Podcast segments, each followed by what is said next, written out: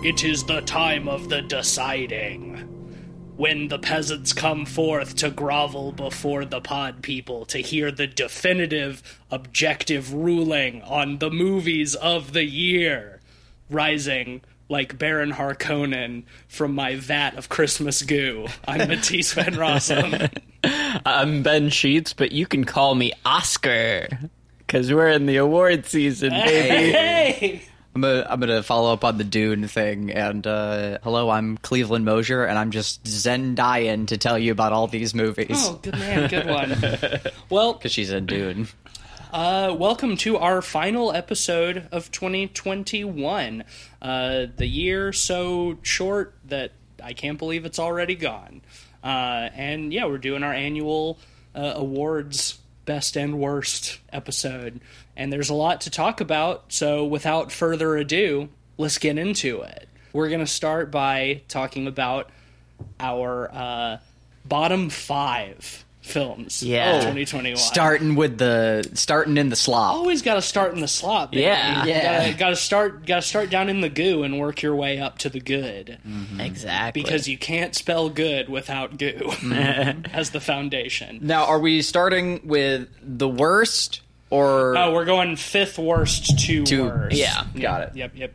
I, I think this is going to be interesting. I'm curious to hear y'all's picks because I feel like there weren't as many, like, really terrible movies this year as some of the past years we've had. There were a couple, but, like, not as much of, like, a collection. Like, my upper worst stuff is, like, in sort of, like, the bottom of my mid-tier a little bit. My my worst list is a little spicy. You okay. guys are gonna think it's kind of contentious. Okay, yeah, well, no, I already know. On, I, on, I figured. On that note, fine. why don't why don't you start then? Okay, uh, with your your number five. Number five is a very unnecessary sequel that we got this year, a sort of soft reboot of a franchise known mm. and loved by us, and that is Spiral, Spiral. from the Book of Saw. um, this movie was a fucking mess. Yes. I, I thought it was a beautiful one.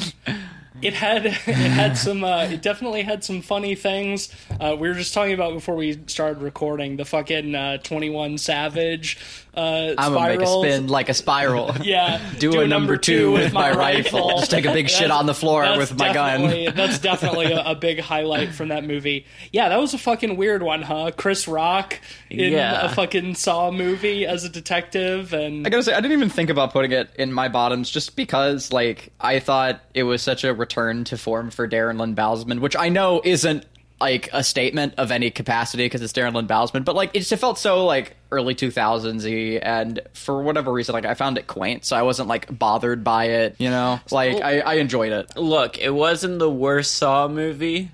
No. You know, but it certainly wasn't it's pretty, a it's return pretty bottom, to form, it's pretty in my opinion. Tier. Yeah.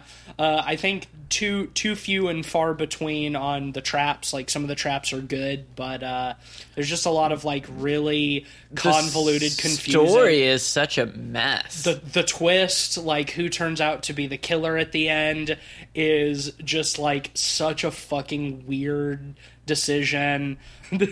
The just like the the way they wrap the whole thing up is just uh so so fucking messy. Good pick for that one. Yeah, yeah. Um, Cleve, why don't you go next? What's your number five? Yeah, so there are movies here that I think were much worse, but I wanted to put this in there just because, just for the statement of it, if that makes sense. Sure. Um, Candyman.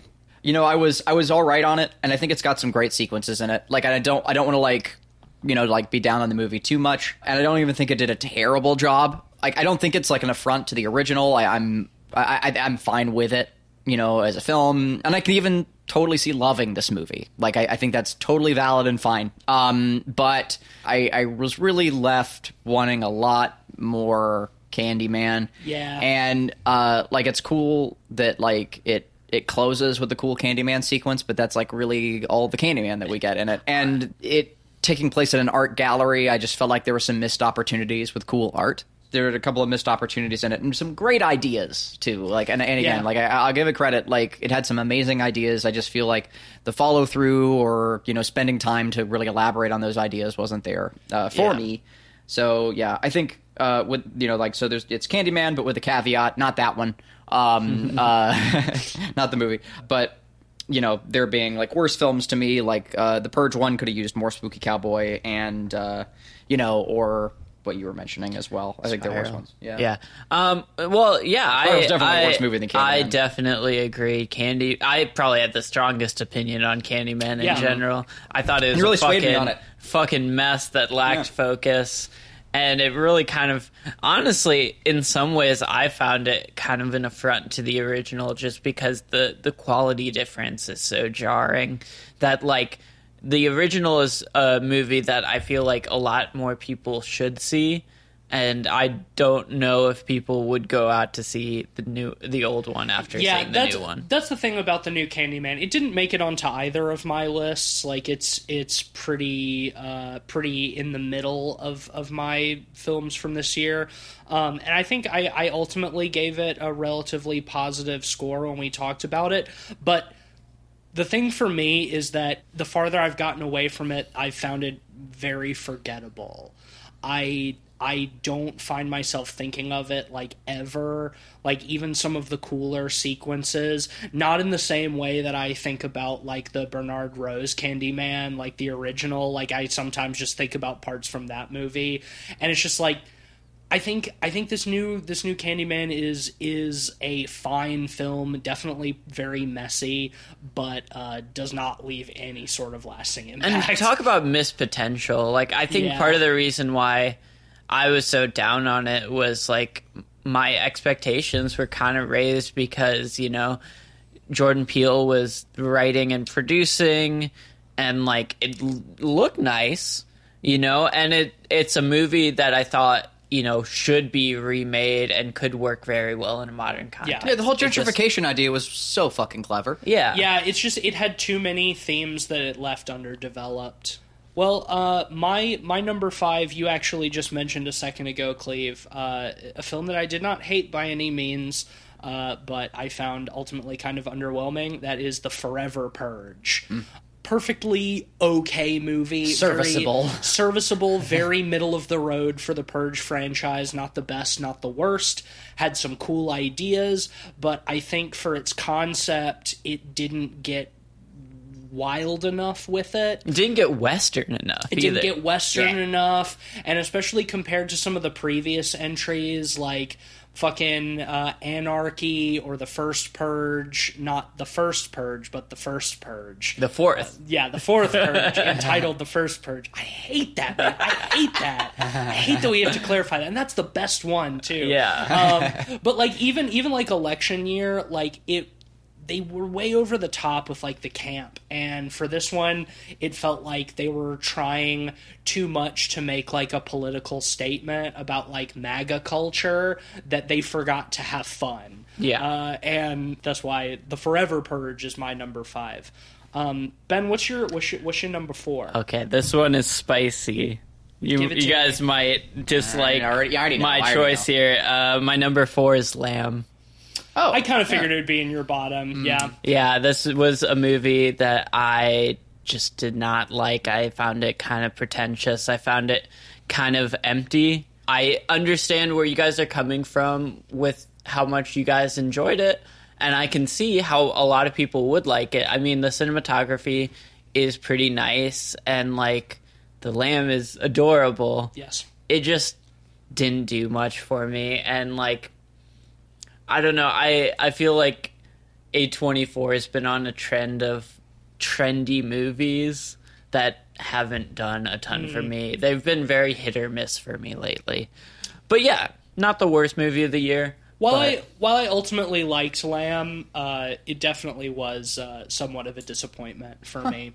Like, I can see, like, I, I was expecting much greater things from it, and I like a lot that it did, uh, and I think I would I would uh, watch it again, um, but it, it definitely didn't reach the the high expectations that I had for it going in, based I, off the trailer. Yeah, I didn't have massive expectations going in. When I look back at Lamb, I smile.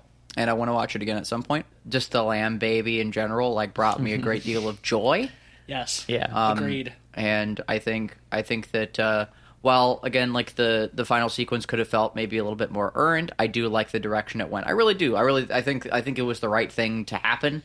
Um, I think it ended the way it should have on paper, um, and even in practice, I thought it was pretty rad. I just I, I just I, I think it just it needed a little more setup, but you know, like everything that happens in the movie, I really liked. It needed more troll. Yeah. Give me more of that troll. Mm-hmm. Um, well, Cleve, what's your number four? Forever Purge. Okay, well, uh, my number four, we've also already talked about, my number four was Spiral. Don't need to reiterate too much, just like a very baffling, messy movie that uh, was a weird attempt to reboot Saw at a time where I don't think anybody's asking for that. No. uh, okay, so we can move on uh, to Ben. What was your third worst film of My the number year? Three was Candyman. Which oh, we wow, okay. have talked about. Um, just disappointing. Yeah, I expected that to be in your bottom as um, well. Especially disappointing because, like, the original is so good. Cleve? Uh, the next for me was The Conjuring three. Oh, okay. What a powerfully mid film. Uh, I uh, would say downright bad. Yeah, yeah very bad. Like, uh, the, the corpse in his head. That's the best thing about that movie.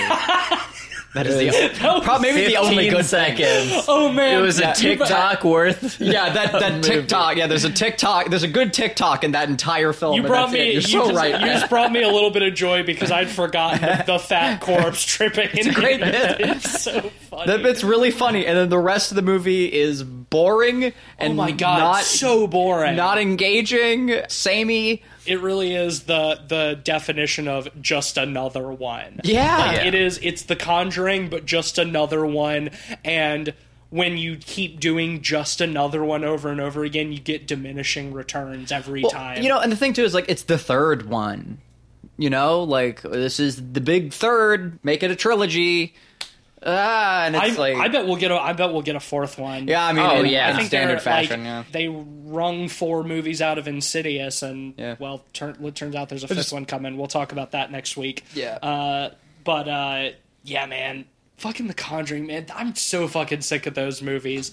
It's so just fucking uninspired and boring, and like even the relatively good actors who are in it, like Patrick Wilson and Vera Farmiga, are just like, these characters suck. It's and just pure cliche, too. It's yeah, it's total, it's totally tropey, and then there's also the added like bad taste of uh, sort of like lionizing uh, Ed and Lorraine Warren. And there's like campy elements to this movie, but they, it takes itself way too seriously. Yeah, and like the, the not not nearly enough campy yeah. elements. Like The Conjuring two was n- not a good movie, but way campier yeah. than, than the sort of the first one. Yeah. Um, okay. Well, uh, my number three is Halloween Kills. Uh, forty years. Forty years ago, evil dies tonight. Man, this this one was a, a big fucking bummer for me because after how much I liked Halloween twenty eighteen, I really went into this movie expecting it to actually be like at least in my top ten, if not in my top five. Yeah, because Halloween twenty eighteen was was in my top ten of twenty eighteen, and I was expecting, you know, A, a worthy follow-up, because I mean, hell, it's made by all the same people, but Jesus Christ, what a fucking stinker this was. Yeah. In, like, insultingly bad. Yeah, and it's so baffling because they had all the the tools to make this a good movie. Yeah. I was so I was excited going into this one. Me too. Um, Me too. Same. I, uh, it's my number two, so I might as well just go it's ahead. It's my and... number two as well. Oh, okay, nice. Well, let's all just Perfect. Talk about it. Yeah. Yeah. So... Um, Uh, yeah, I was talking to a friend about this the other day. Um, there have been a whole string of bad Halloween films. Oh, sure. And so they were saying to me, like, oh, well, you know, like, why did you go in expecting, like, a good Halloween movie? There hasn't been a good one in a long time. And I said, I really like twenty eighteen. Yeah. And I stand yeah. by it. Like, and again, I watched twenty eighteen right after watching the original for the first time. Like, I saw them the same day. Yeah, we watched mm-hmm. them back to back. And it just, it passes on the torch beautifully. And then it, and then it fucking, it, it takes the torch and just drops it. Well, that's the thing. Like, it has nuggets of good stuff in it. Like, the Big John, Little John stuff and yeah. the stuff where Michael Myers invades the house and picks all the different knives. The kills are yeah, largely like, all right. The kills are good, yeah. Like, man, and to go back to what you were just saying, Cleve, like, yeah, there have been a lot of bad Halloween sequels, but, like, the important thing, as we've talked about in regards to this movie before, is that Halloween twenty eighteen was very clear that it was a direct sequel to the original film only, and was ignoring the canon of all of the other sequels. So you can you can ignore all of the fucking, like, H two O and Halloween four and shit like that. Like, you can ignore all of those because Halloween twenty eighteen was like, look, we're going back to basics. This is the sequel to the original and the original only. Like, we're we're making Michael Myers scary again, you know? And they I think they, even though there was a lot of, like, retreading ground from the original, I think they did that successfully. So I think they absolutely set us up to think that why wouldn't Halloween Kills be good? Like, why wouldn't it just be a continuation of what they were doing in twenty eighteen? Like, it's literally a direct continuation of the same story, but they have to start getting, like, muddled with all of these extra characters and bringing back all these familiar faces and doing shit like having the fucking sheriff from the original Halloween movie literally say, Uh, Michael Myers is turning us into monsters because we made this guy jump out of a window. Yeah, subtext is dead. Yeah, like, just yeah. totally lacking in anything close to subtlety. Well, twenty eighteen had a lot of respect and reverence for the original, and it really came through. Yes. But this one kind of showed that you can go too far with reverence for your source material. Well, yeah, it's it stops being reverence and it becomes member berries. Yeah, mm-hmm. like that's that was the shitty thing about literally like shining a spotlight on the character. I mean, see our yeah. episode on it. Like, yeah, yeah, we hit it pretty hard there. Um, actually, recently I saw another bad Halloween. Um, with some friends, uh, I can't remember the name of it, but it's the one with like the haunted house where they turn it into like a like a reality show kind of thing, um, where they air it live. And he's killing people, and it I ends with him being electrocuted. Um, no idea. That might be H two O. I think it's H two O. Um, yeah, it's the one. I think Does it it's, have Jamie Lee Curtis in it? Uh, at the beginning, yeah. Okay. Uh, I think I, think I haven't it, seen most of the Halloween sequels. It's directed by a nineties to two thousands rapper. I think it's Busta Rhymes. I want to say, okay, that's can we look it up real quick? But it, that's it was, incredible. But it, no way, it was so bad it's good. Like it was, it was actually like a real treat. It's that's pretty the thing, great. That's the thing about Halloween Kills is it can't even be so bad it's good because it takes itself deadly seriously, which twenty eighteen does as well. But twenty eighteen is is a much better film, and it's fine. Like it deserves to be taken seriously. But like Halloween Kills demands that you take it as seriously as twenty eighteen, but it's just like so fucking stupid and god annoying. Evil, yeah, evil, evil dies, dies tonight. Evil d- does die tonight. Evil dies, dies tonight. tonight. Did you figure out which movie? Which no, I can't. Been? I can't figure it out. I refuse to believe that there's a Halloween movie Confounded. directed by Busta Rhymes. It's, none of these are directed by Busta Rhymes. It's a nineties, two thousands rapper. Like, it's, like, starring at the very least. I, I thought maybe directed. Well, okay. So, H two O does have L L Cool J in it. Is that it? But I mean, that's about, yeah, he was acting in, so, like, he was he was probably in Deep Blue Sea uh, around a similar time, but he didn't direct that. No, he didn't. One of the reasons Halloween Kills wasn't my number one worst is kind of because I expect Halloween Ends to be so much worse. Yeah, I have I have pretty low expectations for Halloween Ends now. Um, hey, maybe they'll do the same thing again and they'll subvert our expectations. We went into Halloween Kills thinking it was going to be good and it was shitty. Maybe if we go into Halloween Ends thinking it's going to be shitty, it'll actually be amazing. I can uh, only hope so. I'm going to move on. Uh, if you find uh, what Halloween movie you watched directed by Busta Rhymes, please let me know. I think it was uh, Halloween Resurrection. Was that directed by Busta Rhymes, no, though? No, probably not. Uh, no, no, wait, it is starring Busta Rhymes, though. I was okay, right about Busta Rhymes. It has Busta Rhymes in it, but he didn't direct it. Um, yeah, it has it has Busta Rhymes and Tyra Banks in it. Okay, that's interesting. Uh, that's interesting. Yeah, okay, yeah, so it's, it's uh, yeah, Halloween Resurrection. Okay. Uh, I haven't seen that one. Me yeah, either. It, um, it's great. It's way better and frankly, I think funnier because it's it it's less self-aware, which I think is like more endearing. Well, what's your what's your worst of the worst? Uh, not there number quite yet. Two. My my number two, because oh, right. y'all's number two Got was it. Halloween Kills. That was three for me. Mm-hmm. My number two is Old. The beach, it makes you old, folks. You go to the beach and you make and and you make old. See and, that? Oh, I don't like that. Don't make I, old. And I came I came out of Old feeling substantially older than when I went into Old. Like, trying to figure out what was going on in that movie. But that's the point. Me. Like, going to the beach, that makes See, you old. For me, this was number six. This just missed my list. Wow, really? Wow. Um, mostly because, one. like, it's such a hot mess that I kind of enjoyed how much of a mess it was, Man. in a way. I couldn't. Yeah, I was I, entertained through it, which is more than I can say about a few of these other movies. I am, yeah. I am happy for you.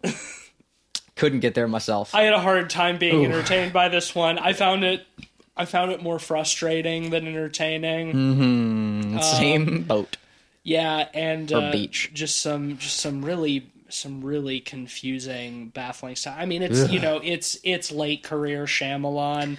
Like I don't know what I don't know what I expected. I mean, I, I went in with pretty low expectations, but it somehow managed to be like even worse because mm. though it was messy, I didn't find it fun. And yeah. I think that I think that Shyamalan's at his best when he's making bad but fun movies like The Happening. Yeah. I just I was I was like I went into that film kicking and screaming, like y'all, y'all dragged me to that movie.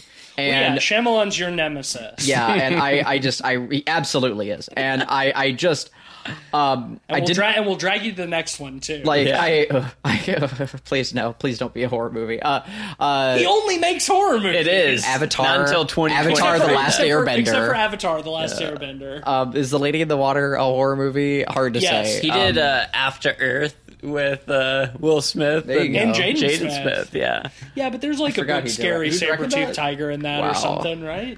God, he sucks. Um, uh, but anyway, yeah, like I went in with like the lowest expectations possible, and it still managed to go under those. Yeah, like yeah, which is why it's my worst. Yeah, it's uh, it's I I think I believe that I said when we recorded our episode on it that it's Shyamalan's stupidest film, and I think I stand by that, but. Like I mentioned, unlike The Happening, I didn't think it was fun. See, and that's what it needs to be. I'm in the minority. I thought it was almost Happening level stupid, and it was kind of fun.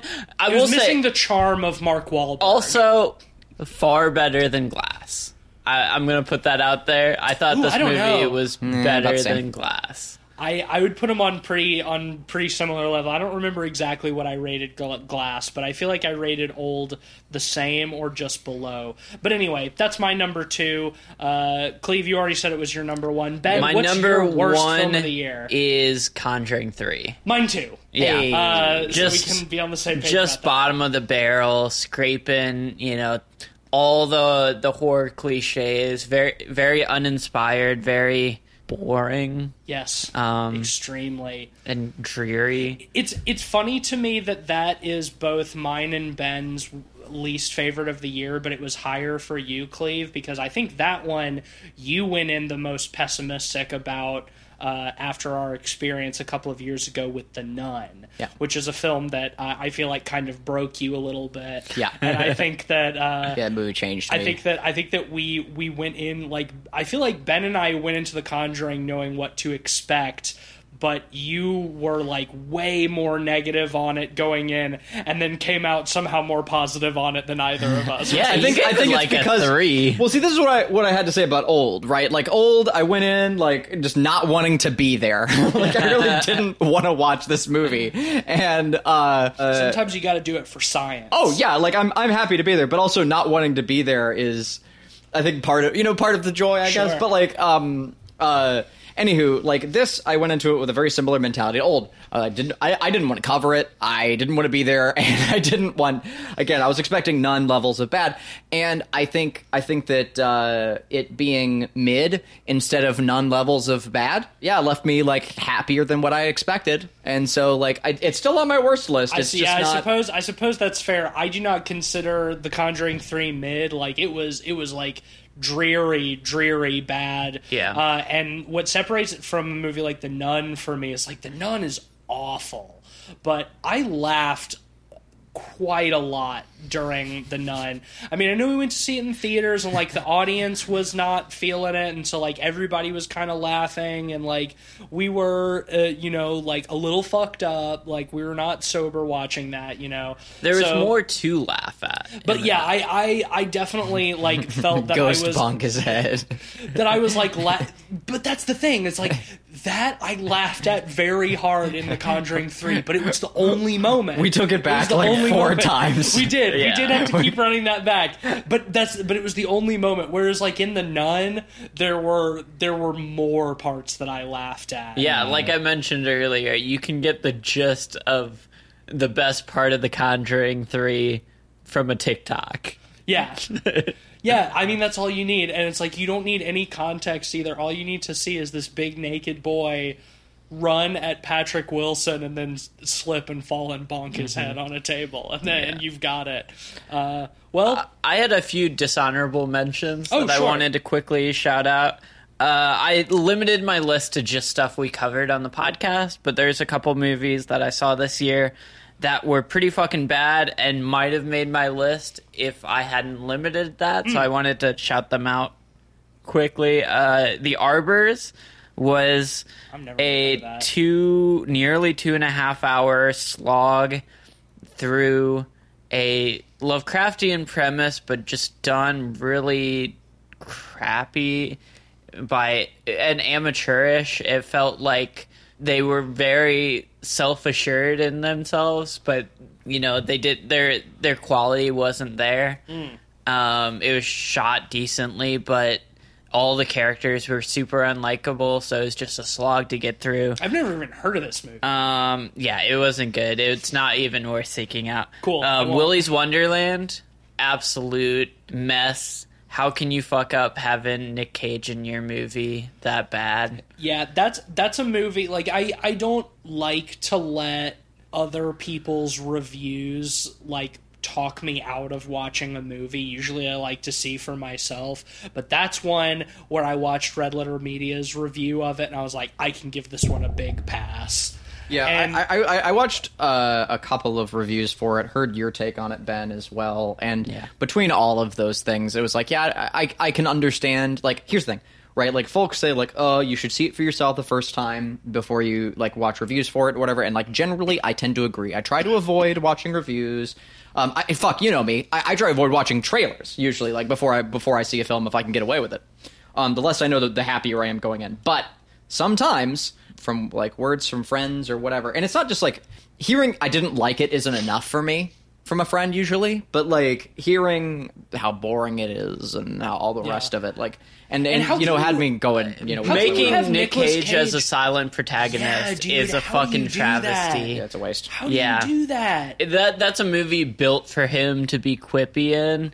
And he's not quippy in it. That's like uh, I. I mean, I haven't seen Willy's. I haven't seen Willy's yeah. Wonderland, but it makes me think of like fucking Valhalla Rising, and like Nicholas Winding Refn is like my M. Night Shyamalan. Like that dude is my nemesis, and uh, I still can't get over like having like being friends with Mads Mikkelsen, like having him in multiple of your films, and in Valhalla Rising, making him a completely silent protagonist. Yeah. Like, when you have somebody who's, like, such a talented actor and has such charisma, same thing as, like, Nicolas Cage. Like, Mads Mikkelsen is a, a better serious actor than Nick Cage is, but it's the same kind of deal. It's, like, you have these these actors who are, like, famous for their characters and for, like, really being able to give, like, a good performance or, like, or a memorable performance at least, and you give them no lines. What the fuck? Why would you do that? Yeah, might as well just cast some random. Anyway, uh, um, do you have any others? Yeah, two more. So, Slacks. Every couple of years, there's... The Killer Pants yeah, movie. The, every couple of years, there's kind of a novelty horror movie that comes out, and this year's was Slacks, which is uh, a movie about killer robotic pants that go on the I loose. Remember you showed us the trailer for um, it, and we thought it looked fun. It's not, I'm assuming. It was just disappointing. Okay. Like, it felt like it didn't, you know, utilize the fun of its premise very well. It wasn't the worst movie I'd seen, but it wasn't great. Mm. Uh, and the last one was a movie called Sacrifice. It felt like a cheap Midsummer ripoff. And uh, for a movie that has uh, Barbara Crampton in such a big role, um, it was massively disappointing. Well, I will be sure to give all of those a pass. Thank you for doing the service of watching those movies so I don't have to. Um, well, that's our that's our worst of the year. I don't have any dishonorable mentions because, like I said, like The Purge was my number five. So if I go anywhere else around that, I'm just listing movies that I thought were okay. Yeah, uh, I'm sure there were some. There were definitely some stinker, some other stinkers I saw this year, but uh, like mostly in like movie night. And uh, my buddy's movie oh, night sure. stuff like weekly, mm-hmm. but we go through so many that I mean, Hard most of them are track. like so bad that they're forgettable. Yeah, and so like I, I couldn't even tell you the names of half of them. Mm-hmm. Well, uh, in that case, why don't we move on to the opposite end of the spectrum and yes. talk about our top five? Yeah. The, the goodies, the goodies. Ben, you can start us off again. What's sure. your What's your number five? Uh, at best? number five, uh, I have a debut feature from one Rose Glass. This is Saint Maud. Oh, nice. I was incredibly impressed by this movie. Just a really unique and interesting take on kind of religion and kind of a delve into insanity. Very Repulsion-esque at times. I think this movie is awesome. I wasn't c- crazy about the last sequence, but even that didn't ruin the movie. I thought it was a great movie. Saint Maud was in my top ten. Didn't make my top five, but uh, yeah, a, a really, really excellent movie. That's a good pick. Mm-hmm. Um, I, I liked that quite a bit. Um, and I, on the other hand, thought the, the very end was great. I didn't uh, I didn't love the, the demon shit uh, in the last fifteen minutes, but I thought the, the very last sequence was really good. Yeah, well, the special effects uh, did to me look like an Instagram filter. I thought in the in the final sequence, I thought that there's justification in that. You know, it's her imagination of that, and I can see like the, the limitations of her imagination. Yeah, yeah. There there are ways you can you can kind of you can get around it. You know? Yeah, you, sure. You can explain it. But there's all, you know, I, I think of, like, the sequence, like, right before that where, like, she hears the voice of God uh, that's just, like, her voice pitched down and distorted. Like, mm. we don't see what she sees. We just hear the voice. Uh, I would like I would like to make a note that when we were talking about the movie, we're like, it sounds like they made a fucking made-up language. Like, what language is that? None of us know. I looked it up after. We're fucking... St- it was Welsh. It's old Welsh. Oh, of uh, course. That, uh, so we were like, we were like, I don't know if she was, like, speaking in tongues. Tongues or what, or like if it was like a made-up gibberish language. Oh, I, I've like Apol- yeah. apologies to the people well, of Wales.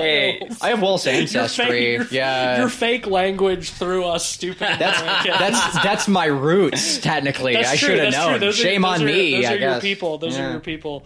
Um, they can keep. Yeah, they can. Anyway, I'm okay uh, here. Good, good number five. Uh, mm-hmm. Cleve, what what's your number five? My number five.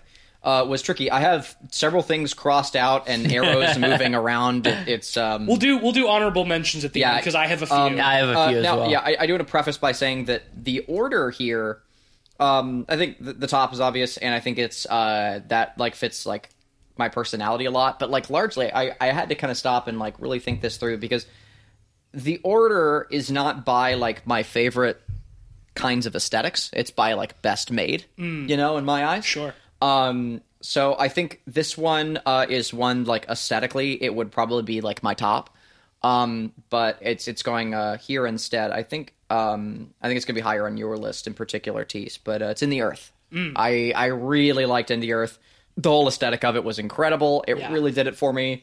Everything good about In the Earth. For it to be, like, best, best, Um, I would need a tiny bit more from it, but it was it's it's already a five out of five film, you know. Like like there's nothing wrong wrong yeah. with it. Like in my eyes, I, I wouldn't have anything change. I love the biological horror of it. Yeah. It's so good. I, All I, the, the the dark psychedelia. There's so much to love about that movie. Not like aesthetic aside, and like the the acting is really good, but also like the the sort of like uh, thematic turn it takes about halfway through, where like first you've got like folklore religious perspective of like what's going on, and then like the pivot to the hard science, what's going on, and then by the end like the melding of the two. So many fucking great sequences. I think of like when the the protagonist is like running away from the the crazy uh ex-husband uh through the woods, and he encounters like all the the lights on timers, mm-hmm. just like and the loud really, synths and the synth stuff, and just like some really like wildly creative ways to do like interesting cinematography and sound like diegetically. Man, that shit was so good. Uh, it's it's yeah In the Earth is, is a fucking banger for yeah, me. And, and, you're, and you're right, Cleveland is higher on my incredibly list. Impressive how it was all shot during COVID. Yeah. I mean, I love that. It's like COVID hits and they're like, oh, what the fuck do we do? Well, let's just go out into the woods and make a movie, you know? Mm-hmm. Uh, and like, I I think, I feel like they did so much, so much well with it. Like, man, now, one of the best let's go in, in the woods and make a movie movies I've seen. Yeah, man. Yeah. And the fucking, like the, the like psychedelic, like trip sequence at the very end, like is the climax, man. There's, there's so much to love in that movie. Yeah. Come with awesome me. Movie. I'll lead you out of the woods. Ugh. Good. Goosebumps, good, man. Good pick. Yeah. Um, my my number five is uh, Psycho Goreman. Uh, one of the earliest ones we talked about this year. Really, really, really fun and creative and surprising. Um, super gory, uh, as the name would imply, but also like very delightful and charming. Wonderful aesthetic, great practical effects. You know, reminiscent of like Power Rangers and old Sentai movies, guys yeah. in rubber monster suits, just like absolutely insane amounts of blood. We got a Rich Evans, oh my god. Oh my god. Oh my god. Yeah, uh, yeah, Psycho Goreman. Yeah, you're, you're... talk about capital F fun. Yes. Yeah, yeah. It was my favorite movie of the year when I saw it. Um, it came out very early this year, uh, though, and uh, I, I remember saying it several times. It's this is my favorite movie of the year so far. I, I wonder if anything's going to top it. It's actually not in my top five list. I it almost was not. Last like, last minute today, yeah. I shuffled some stuff around slightly, and it squeaked its way into to number five. Yeah. It was and originally not. It's always it's, been in my top. This ten. is this is what like I've been saying. Like I've been eating this year because like I just very good year. This is a very yeah. good year. It's like I had a film I saw and I said I don't know how they're gonna beat it, and it's not even on my top five. I adored that film again. It's very me. Like all the Sentai yeah. stuff. Like I'm glad I glad we picked it. And it's an absolute blast, and it's like yeah. oddly wholesome in a lot of ways. It is. Um, like my mom is so scared of horror movies that like she cannot watch them. I showed her Psycho Goreman, and she had a blast. Yes, yeah. like I mean, it's not a wholesome. Scary movie by any means. Super gory, but not not. But scary. It's all played for laughs. Exactly. You know? Yeah, it's it's a lot of slapstick, a lot of good jokes. I still think back to like the hunky dudes uh, joke. Or do I? Or do I? Yeah, man. Uh, the, yeah, it's like I do not care for hunky dudes. Or do I? And then at the end, my hunky dudes! My hunky dudes! um, Frick off. Yeah. And the Frick whole bit in the diner, you know, where he's like telling his like his, his backstory. And they just cut they him no off. shit. It's so funny. Oh, oh man. I, I'm due for a rewatch. I haven't yeah. watched it since we talked about it like the very beginning of this year. I, what I, a joy. It, what it's a, a treat. Yeah, it's yeah. so fun. Um, uh, Ben, what's your number four? My number four is In the Earth. Oh, nice. Which we talked about it. Just a uh, great movie. I had a blast during it and thought it was really something special. Yeah, I'm going to be very curious to see uh, Ben Wheatley's next film, which is The Meg two. But again, we'll talk more about that next week. Um, Cleve, oh. what's, uh, what's your number four? Uh, uh, Last Night in Soho. Oh, nice. That was also uh, not... That was... Oh, it's just outside of my top ten. Yeah, that was in my honorable mentions. Mm-hmm. Yeah, I I uh, I just adored it. I I was so compelled the whole time, um, and was just so concerned for our protagonist in that film. Yeah, uh, I all-star cast in this one. Oh yeah, yeah, killers. I uh, we didn't talk about it on the episode, but I looked it up later, or I was I was. startled to see that our protagonist in Last Night in Soho is uh, also in another film we talked about this year, uh, which was Old. She was the, yes. the aged-up daughter, and I, while we were watching Last Night in Soho, that did not connect with me at all. I think because, like, in Old, she's giving such a cartoonish performance. Like, she's like a t- she's like a teenager, like talking like a like an eight-year-old, you know, and then. In Last Night in Soho, she's so good, and she has like such a nuanced performance that uh, I just it was just unrecognizable to me. I tried so hard to scrub that film from my brain, and but, uh, yeah, I, no, I, I couldn't. But I tried. Last Night in Soho was really great. I I think uh, it really took kind of the elements of like a Repulsion and really put a unique spin on them. Yeah, and a modern spin. Yeah. And it was, like, colorful and fun, too. Like, I still have pretty mixed feelings about uh, the way they decided to end it.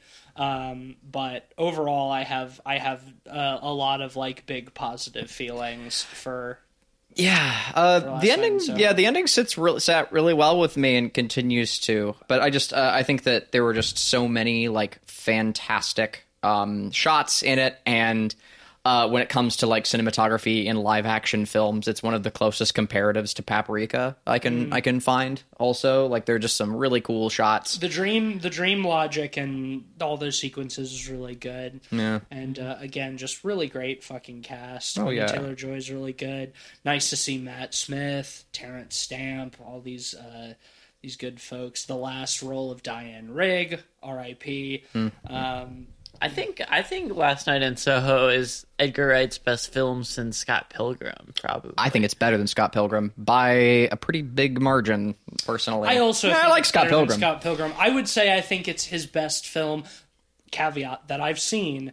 Uh, not that since, one. Not that one. uh, that uh, Last Night in Soho is Edgar Wright's best film since Hot Fuzz. Hot Fuzz is definitely his best. It's definitely, no definitely no, the best. Yeah. No contest. No contest. No contest. But it's his, I do think I, it's his best I, film since Hot Fuzz. I adore Hot Fuzz. I think I prefer Last Night in Soho. Oof, if I had to choose. Yeah, but it's well, a hard choice. It's a hard choice. Hot, Hot Fuzz is a perfect comedy film, in my opinion. It is. It, it really is. It's a perfect um, comedy. No doubt.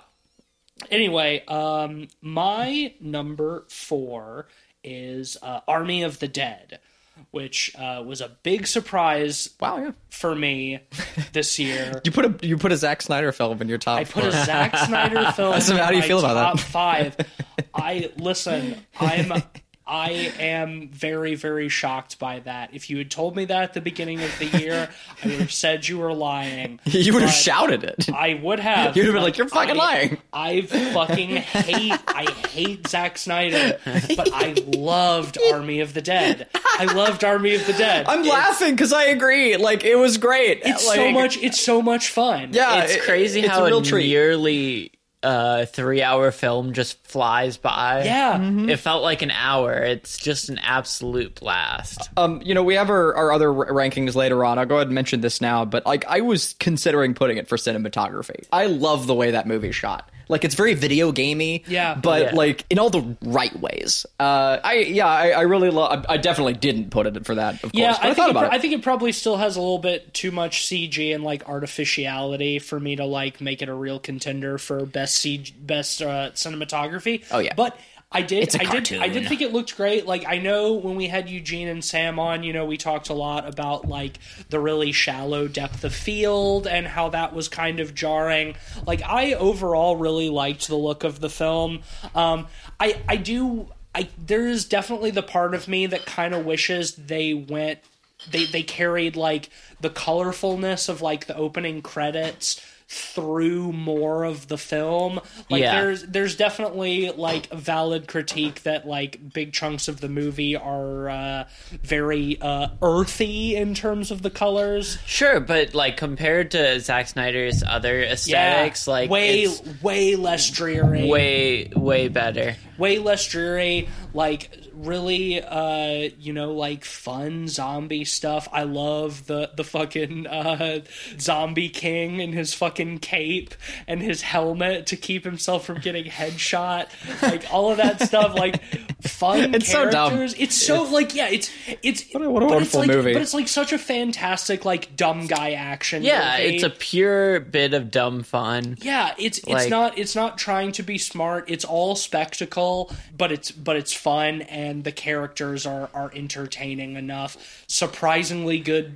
performance from Tig Notaro, who we had sort of like mocked them like digitally replacing Crystalia. Yeah, we had our words on that. Yeah. I, I I appreciate that. Uh, and, yeah. And look, man, I'm a sucker for a heist movie, and this movie was a fun heist. Heist it was. It was a good heist movie. Yeah, no, I... Uh, better than any of the Ocean's movies. Yeah, I, I can't... I truly can't believe that a Zack Snyder film is in my top five, but here we are. Yeah. You know? What a time uh, to be I, alive. I stand by it. He then, sucks, though. I will say... Oh, yes, he does. You know, while, while we're talking about, about it, yeah, it's like... um. He has a quote recently. Now, I heard this from a friend of a friend. I haven't read this directly, but someone was telling me that apparently he would, he he put out a statement or something at some point saying that, oh God, this sucks, that he wants to direct a Atlas Shrugged film. But what? Never gonna happen. But he won't or isn't because the world's not ready for it. Sure. I you know what? Sure, he's right. He sucks. He's sure, right. Zach. The world isn't ready for it. The world doesn't want it. For Zack for Zack Snyder adaptation of an Ayn Rand book, man, yeah, that would probably make me kill myself, honestly. Yeah, honestly, honestly, right? I agree. Would, but, you know... I, I'd rather I, die. I, say, I, I would rather die. I do I do hate Zack Snyder's movies overall, and I do not want to see that movie, but Army of the Dead has at least ensured that as long as his next movie isn't a superhero movie, I'll give it a shot. Yeah, yeah. Absolutely. And, and that's more than I could say before Army of the Dead. So, you know, kudos to him in that regard. Um, Ben, what's your number three? My number three is Titan. Nice. Uh, talk about a great movie. I am in the minority of the podcast who liked Raw, but didn't love it. Mm. And this movie took the things I liked about Raw and really elevated it to the next level.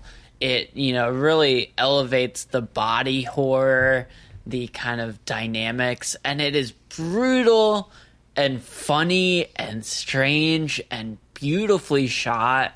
I just think it's an awesome film. It's my number two. Mine as well. Yeah, so let's um, go ahead and just, yeah. like sure. uh, Yeah, we can talk about Titan. Uh, yeah, I I mean, I agree with all of that. Uh, outside of, obviously, like, yeah, I love Raw.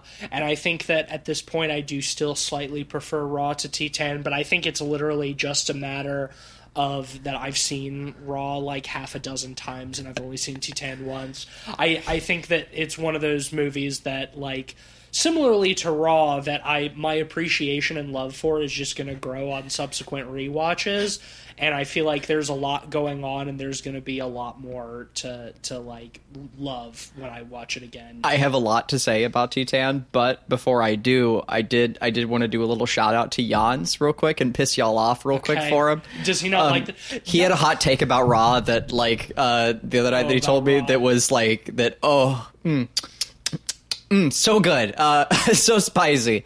Um, uh, yeah, Jans, Jans told me, uh, hey, Jans, he said that uh, if you want to watch a good coming-of-age movie, watch Ginger Snaps instead of Raw. Okay, calm down. I mean, I haven't seen Ginger Snaps, and I've been wanting to. Like, maybe it's a good movie, but it's just like Raw is a goddamned masterpiece. Ginger Don't touch my Raw. Ginger Snaps is a great movie. Ginger it's one Snaps of the best werewolf movies. And honestly... I kind of agree with Jans. I oh, think, there you go. I think Ginger Snaps is better than Raw, but that's just me. I'm in the minority there for yeah. sure. Uh, I um, I adored Raw. Um, I just I I think generally I you probably I don't won't. Think you're probably not. Like that's probably like not too uncommon of an opinion. I just don't think it's one of those I mean, situations where you it. Have to pick one or the other. You yeah, can, exactly. Oh, yeah. It's like why would you choose watch por, both? Por, of them. Por qué no yeah. los dos, right? Mm-hmm, like mm-hmm. you can have both. Like they're they're very different films. Mm-hmm. Like. I could also say that if you want a great coming-of-age movie, go watch fucking uh, I mean, Stand Stand By Me. Yeah, I mean, there's you know, there's loads of good coming-of-age movies. But it's a completely different movie. yeah. You know? Um, yeah, I uh, I love Raw. Uh, and I loved, I love, love, loved Titan. Um, uh, and, and not to be confused yeah. with the Grand Teton Mountains. Uh, uh, Titan, if you will, which is what I think I was calling it for the majority of uh, this year. Yeah. But... Because um, I don't know. I don't speak French. I don't speak French. Yeah. I right. only know how it's pronounced now because they said it in the movie. Yeah. Um, I mean, I didn't even after that. Like, uh, I think throughout the podcast I called it Titan. But uh, but anyway, no, it it is. It's it's a fucking masterpiece. Julia Ducournau uh, is uh, a gift, and I I treasure her films. Yeah, it, just, it just like continues to make me excited about like the future mm-hmm. of her career. Like, I already loved Raw, and like Titan is like a great follow up.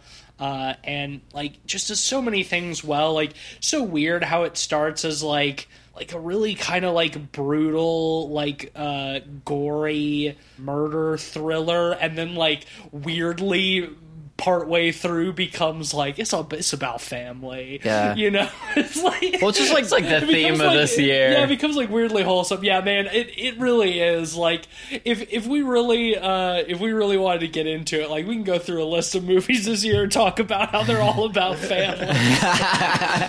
um, but no, uh, uh, when it comes to moments in film, I uh, I don't know if I've ever been so uncomfortable, scared, and horny at the same time. Mm. Ooh, that movie made me feel some feelings, and uh, uh, feelings I normally don't have in while watching movies. And it, it really, it really like feelings ooh, you usually yeah. don't have towards cars. Yeah, yeah. I've, I've I've never found cars to be attractive in any capacity. Um, you know, largely I grew up on Transformers, so I associate it with my childhood and like cars and cool stuff like that. But Optimus Prime is pretty sexy. Whoa! Yeah, yeah. Yikes! Um, uh, uncomfortable. Really, really uncomfortable. Uh, masterpiece film. Um, and also, like, I just, uh, you'll just you'll feel so many feelings. Like yeah. watching the film, I uh, you know, it's it's an it's an emotional roller coaster mm-hmm. to use that that tired I, old cliche. I watched the trailer for it again this week. It's a really good trailer. It's one of the best. It does such a good job of being, like, extremely provocative and, like, making you be like, ooh, what's this? Without telling you ooh, without telling you anything. It's, yeah, no, it captures nothing. It captures the yeah. feeling of the film. Totally spoiler-free. And, man, like, that's that's the way that trailers should be, honestly. Like, yeah. I'm like I'm at the point where I'm past, like, narrative trailers. Trailers should be vibes only. Vibes well only. Well said. You should You're if, if you're if you're gonna make a good trailer in this day and age, the way is to capture the feel of the film without telling you anything about what it's about. Yeah, you know? Yeah, and that's so hard to do. It's not easy, and like it absolutely slams. You know, like that. It it the trailer. It starts out with like the the the industrial like. You know, kind of noises that sound like an engine's revving and shit. And then about halfway through it transitions into the Beatles with like Somebody Told Me About Her. It's so weird. Every scene is like a best scene of the year. I was just so constantly compelled. There's so many amazing sequences, shots, uh, performances, and, and feelings. Like I, I was, I was scared, just generally anxious, upset, nauseous, horny, like you name it, like like the uh, conflicted, uh, in love, uh, neglected, all of it. Like I just that movie made me feel so many goddamn emotions all at once, and uh, I I I love it. I, I I love that film. Absolutely treasure it. I I feel like it's one of the closest things we've gotten to a new Cronenberg movie in a yeah. lot of respects. Until next year. Until we'll talk about year. that I mean, next week. Possessor was a damn fine film, but Titan, man, oh my god. In terms of body horror, this feels yeah. even more like Cronenberg mm. than even Possessor did, mm, which wow. is impressive. Yeah. yeah.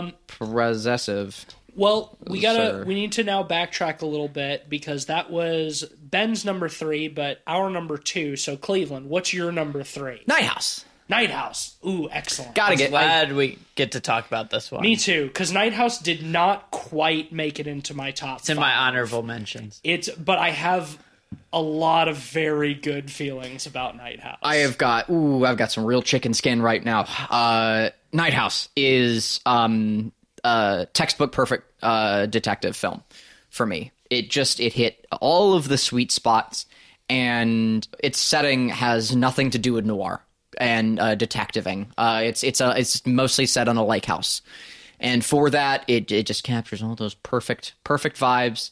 Uh, the delivery of information is fucking perfect. I, I've seen it several times now. We watched it. I watched it. I've shown it to a few of my friends. Mm. Also, um, I, I've still only seen it once, but I'd really just, like to see it again. It was so cool that we – because earlier this year we covered The Empty Man, and there were just – I had a number of misgivings about that film. And it was just so cool that this movie came out, and it was just my perfect answer. It was my perfect explanation for what I wanted out of The Empty Man. Sure. Like, just sure. just beautifully. Like, like I couldn't have asked for a better, like, explanation for, like, hey, look, here is a Tulpa film that never says Tulpa, that doesn't hand you a piece of paper with only Tulpa written on it and no explanation. I know, we've, we've been over it. We went over it in the Night House episode. We went over it in the Empty Man episode. Like, I'm uh, still an Empty Man there, apologist. There Me are too. Things I really like about Empty Man, but for fuck's sake, it's terribly edited. And like I The uh, Night House is an objectively better film. Yeah, and I, we will all agree on that. And like uh for sure. And and again, like I I think that being an Empty Man stan is is totally admirable, and I'm just very much so not. Though again too, The Empty Man does have like a cool have cooler monster sequences in it. I will give The Empty Man that. I will. It's more the what cool, it's about than The Night House. Yeah, the yeah. cool statue thing and the the Nyarlathotep like taking over sequence at the end is is fucking awesome in The Empty Man. Like I, I'll give it that, but I don't want to sit through another fucking two goddamn hours of nothing to get to it. Like I've, I've seen The Empty Man twice now. I, I, I uh, anyway. Um, well, that's the thing. Like The Empty Man is really about tulpas, where like Night House features tulpas, but it's really about grief and overcoming grief. Oh, it's about loss. So many things, yeah. Right? Yeah, that's what's so cool about it, right? Is like, like tulpas can represent anything. You can utilize like a thought form for almost any good metaphor, but like The Empty Man doesn't know how to do that. Whereas, like, well, yeah, because in The Empty Man, it's not metaphorical; it's literal, right? Which that's what it's it, that's that's the point. The The Empty Man is, as Ben said, it's literally about tulpas. Yeah, which is why it's a comic book. Right. Let's be real. Like, and, and like, that's fine. And that rules, but like, uh, or, or whatever, if you want it to, but, uh, Night House like has so much more to say.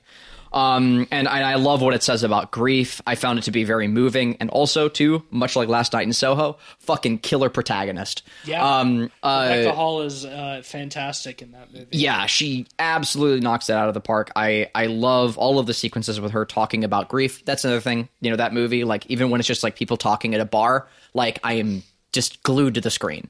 Um, yeah, the Night really, House, the really Night House captivating is one film. Of my, the Night House is one of my big honorable mentions, and I'm glad it made it into somebody's yeah. top five, because it's it's a movie that is only not in my top five because of the strength of the films that yes, are in absolutely. My top five. It's fucking awesome like, year. It's, yeah, yeah, like The Night House is is very high up there, and I think about it a lot. Yeah. And it's and you know when we get into some of our other categories later, like it's gonna come up for me again. Uh, yes, uh, but I I'm just yeah that it's just. I just happen. I just like these other movies in my list mm-hmm. more. Like that's the only thing is like because The Night House is such a fantastic movie, mm-hmm. and also like a movie that I went in with like zero expectation. We saw the trailer like once or twice. It was like that looks cool, and then we went to see it and it was like whoa, that was fucking awesome. Awesome, yeah, yeah. yeah. Well, like I was, Which I was really a little nice like, to come across. I was a little unsure because like the trailer like. Had me thinking it could almost go in like uh, an Insidious direction. Like, like when you see the, the pillar, like they're the banister, like turn to look at her in the trailer. It's like, okay, is this going to go like kind of an, an Insidious or like Haunting of Hill House-y kind of direction? Like what, where are we going to go with this? And the trailer definitely presents it as more of like a ghost movie than it, than it is. Yeah. But at the same time, like I do think the trailer does a pretty good job of selling it. Yeah. It's a fine trailer. Yeah. It's, without it's, spoiling. Um, yeah. It's, it's subtle enough. Yeah, I was, I was it's neutral another, on it going vibe, in. It's another vibes trailer. Yeah. Yeah. It was another one of those movies where like, I saw the trailer and was like, I don't know what the fuck this is about. Out. Like they told they told me some things, but I have no idea what this movie's about. Yeah.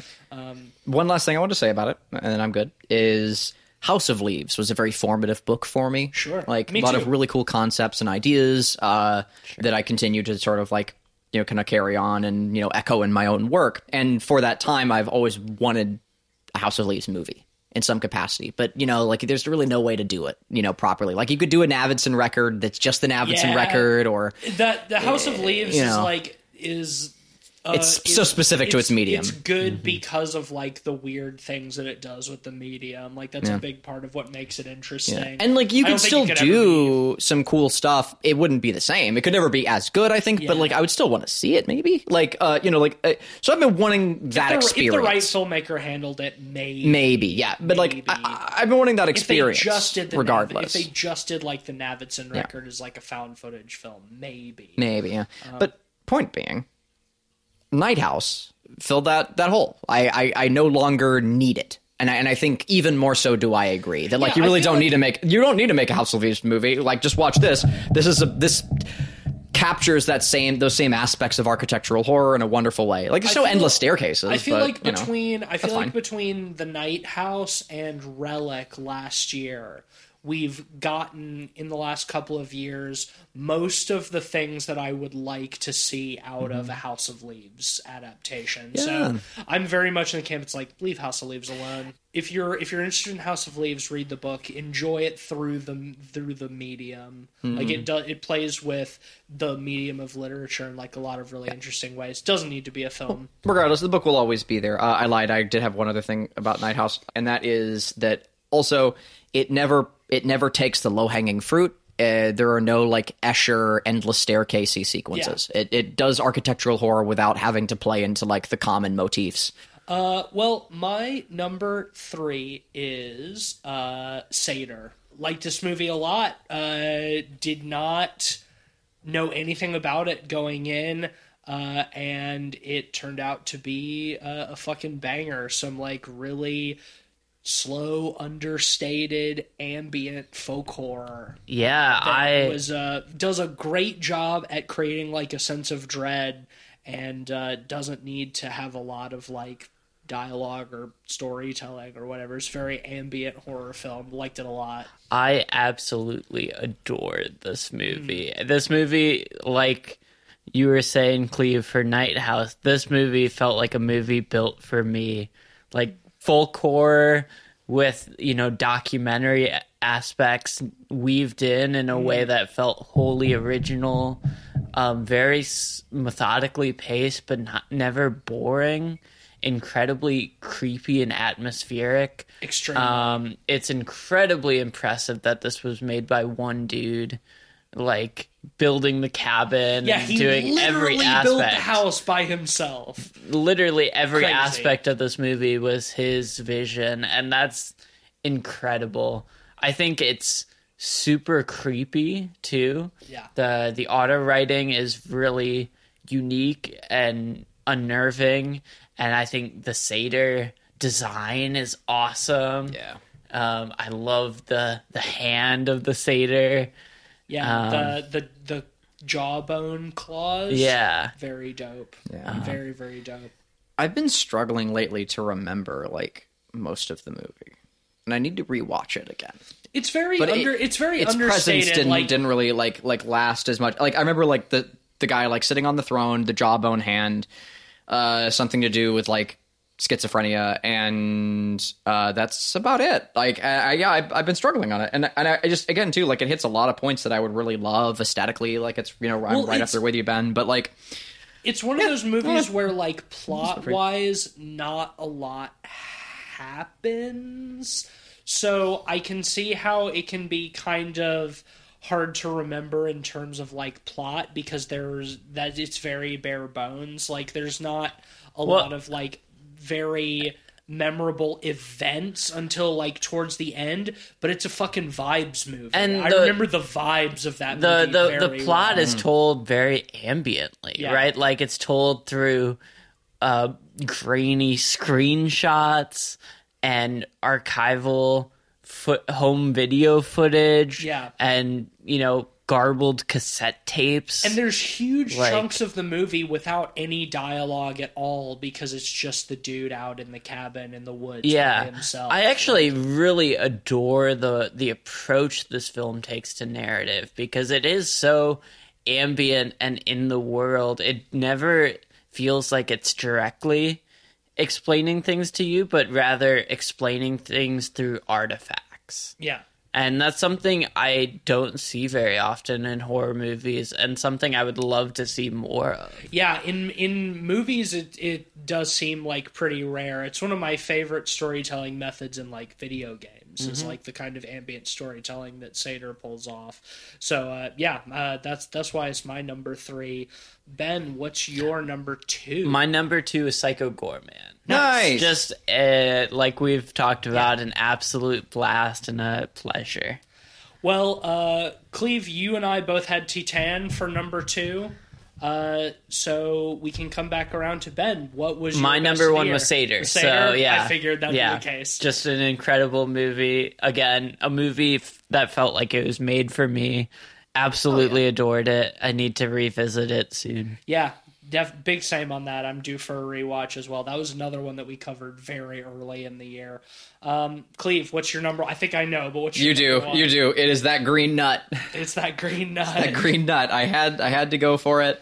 Um, it has been sitting with me. You know, I think we kind of feel the same way about our, our two top picks, Ben. Like, um, you know, like Sator didn't really like resonate with me to the same degree. I, I still like Sator though, at least, but like, um, I'm not at least, but you know, uh, like, uh, again, you know, like feel how you want, like that's fine. But like, um, for me, Green Knight is going to be the one. I had such, such a good goddamn time with this movie. Um, and it has been just thoughts of this movie, just like fucking boomerang. You know, for me, like I'm constantly coming back to it and thinking about it. It really is just such a beautiful study in mortality uh, without really ever having to say it. It's just it's rare uh, for a film to say so much without having to be so forward. I absolutely adore this movie. Of course, aesthetically, I, it's already in my my range. Um, but I, I just I love a film I can just Uh, that just gives me a world to just be in, you know, much like your Hagasusas and the rest. But like, I, I just, I really love just being in this movie and in this world, uh, and, and just seeing where it took me. And, and I, I, I, I really personally like felt like I gained something from, from every sequence. Like there was always, uh, just something really beautiful to, you know, to ponder. And, um, you know, unlike like, you know, for say like, like Hagasusa, which was, um, you know, like was very beautiful to look at and like there were sequences to sit in and be in. But in Green Knight, I could sit in those scenes, but it was giving me things to ponder as well directly even. And, uh, I, I adored it. I adored it for that. Um, yeah, David Lowery really, really fucking killed it. It compares so fascinatingly with the original, and I hope that somebody else does a Green Knight again very soon, because his interpretation is like so unique. It would be, it would still be cool to see a Green Knight, another Green Knight as well. And I want more Arthurian films. Like, please, let's let's please make that happen. I'm so here for it. I'm glad you got a lot out of this film, because I didn't was not feeling it as much. I had some of the similar problems I had with Lamb, uh, to a lesser extent with this movie, where it felt a little empty, felt like it was aesthetics over artifice to an extent. But at the same time, I'm glad you enjoyed it, and I can definitely see where you're you're coming from. Yeah, Green Knight uh, fell into like the similar range for me of like Candyman and Lamb, where like didn't love it, didn't hate it. Uh, kind of middle of the road. I think aesthetically, uh, it's it's like way up there with some of my other favorites of the year. Like I love the production design and cinematography of The Green Knight.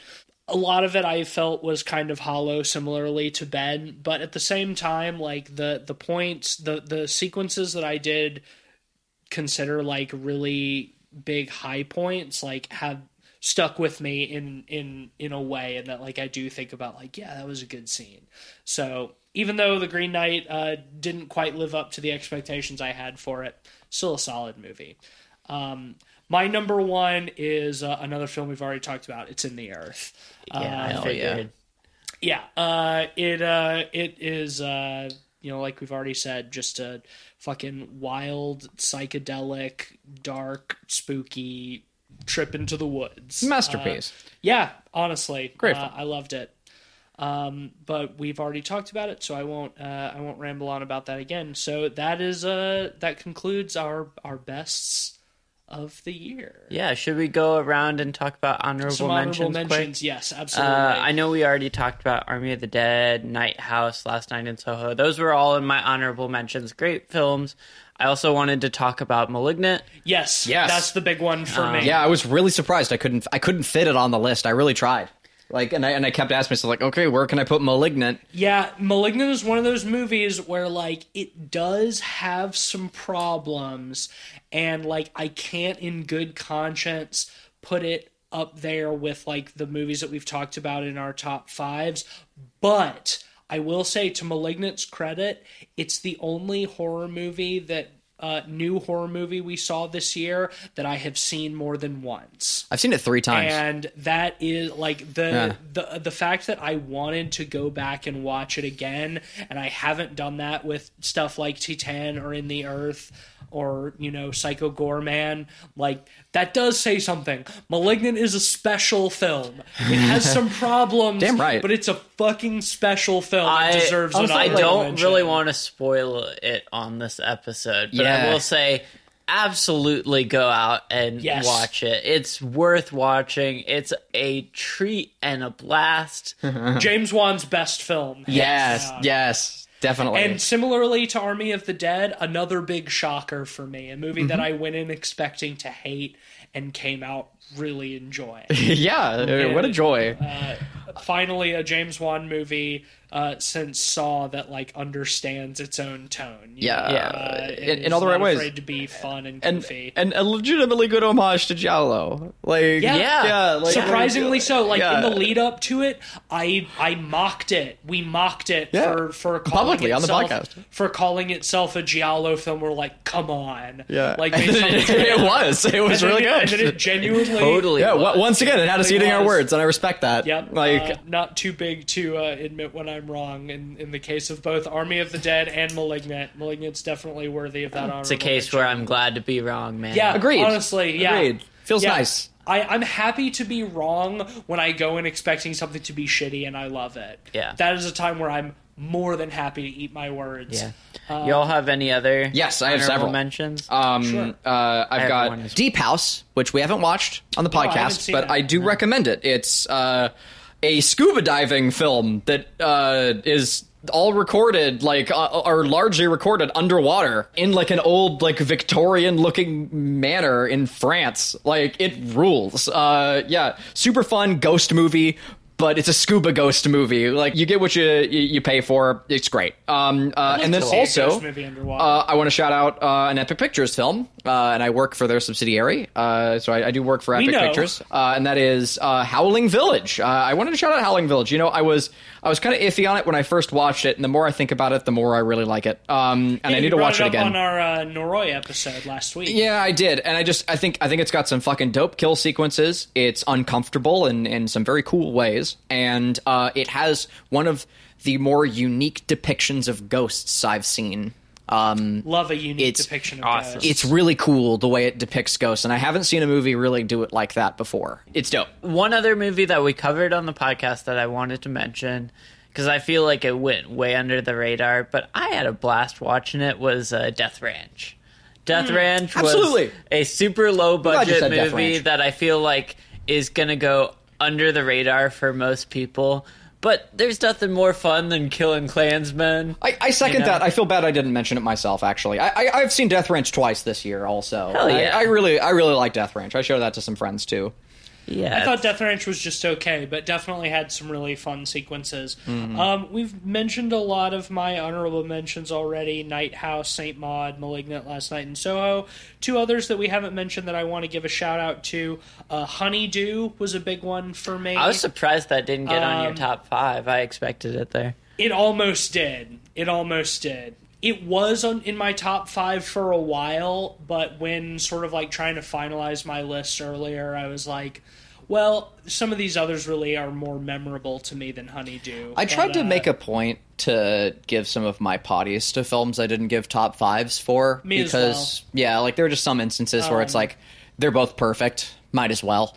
But yeah, I, I really liked Honeydew. Yeah, uh, same. I thought Ditto it was that. a very interesting, spooky, slow burn uh, yeah, with some it's... really great character moments and like some surreal stuff. Very well shot, uh, excellent cinematography.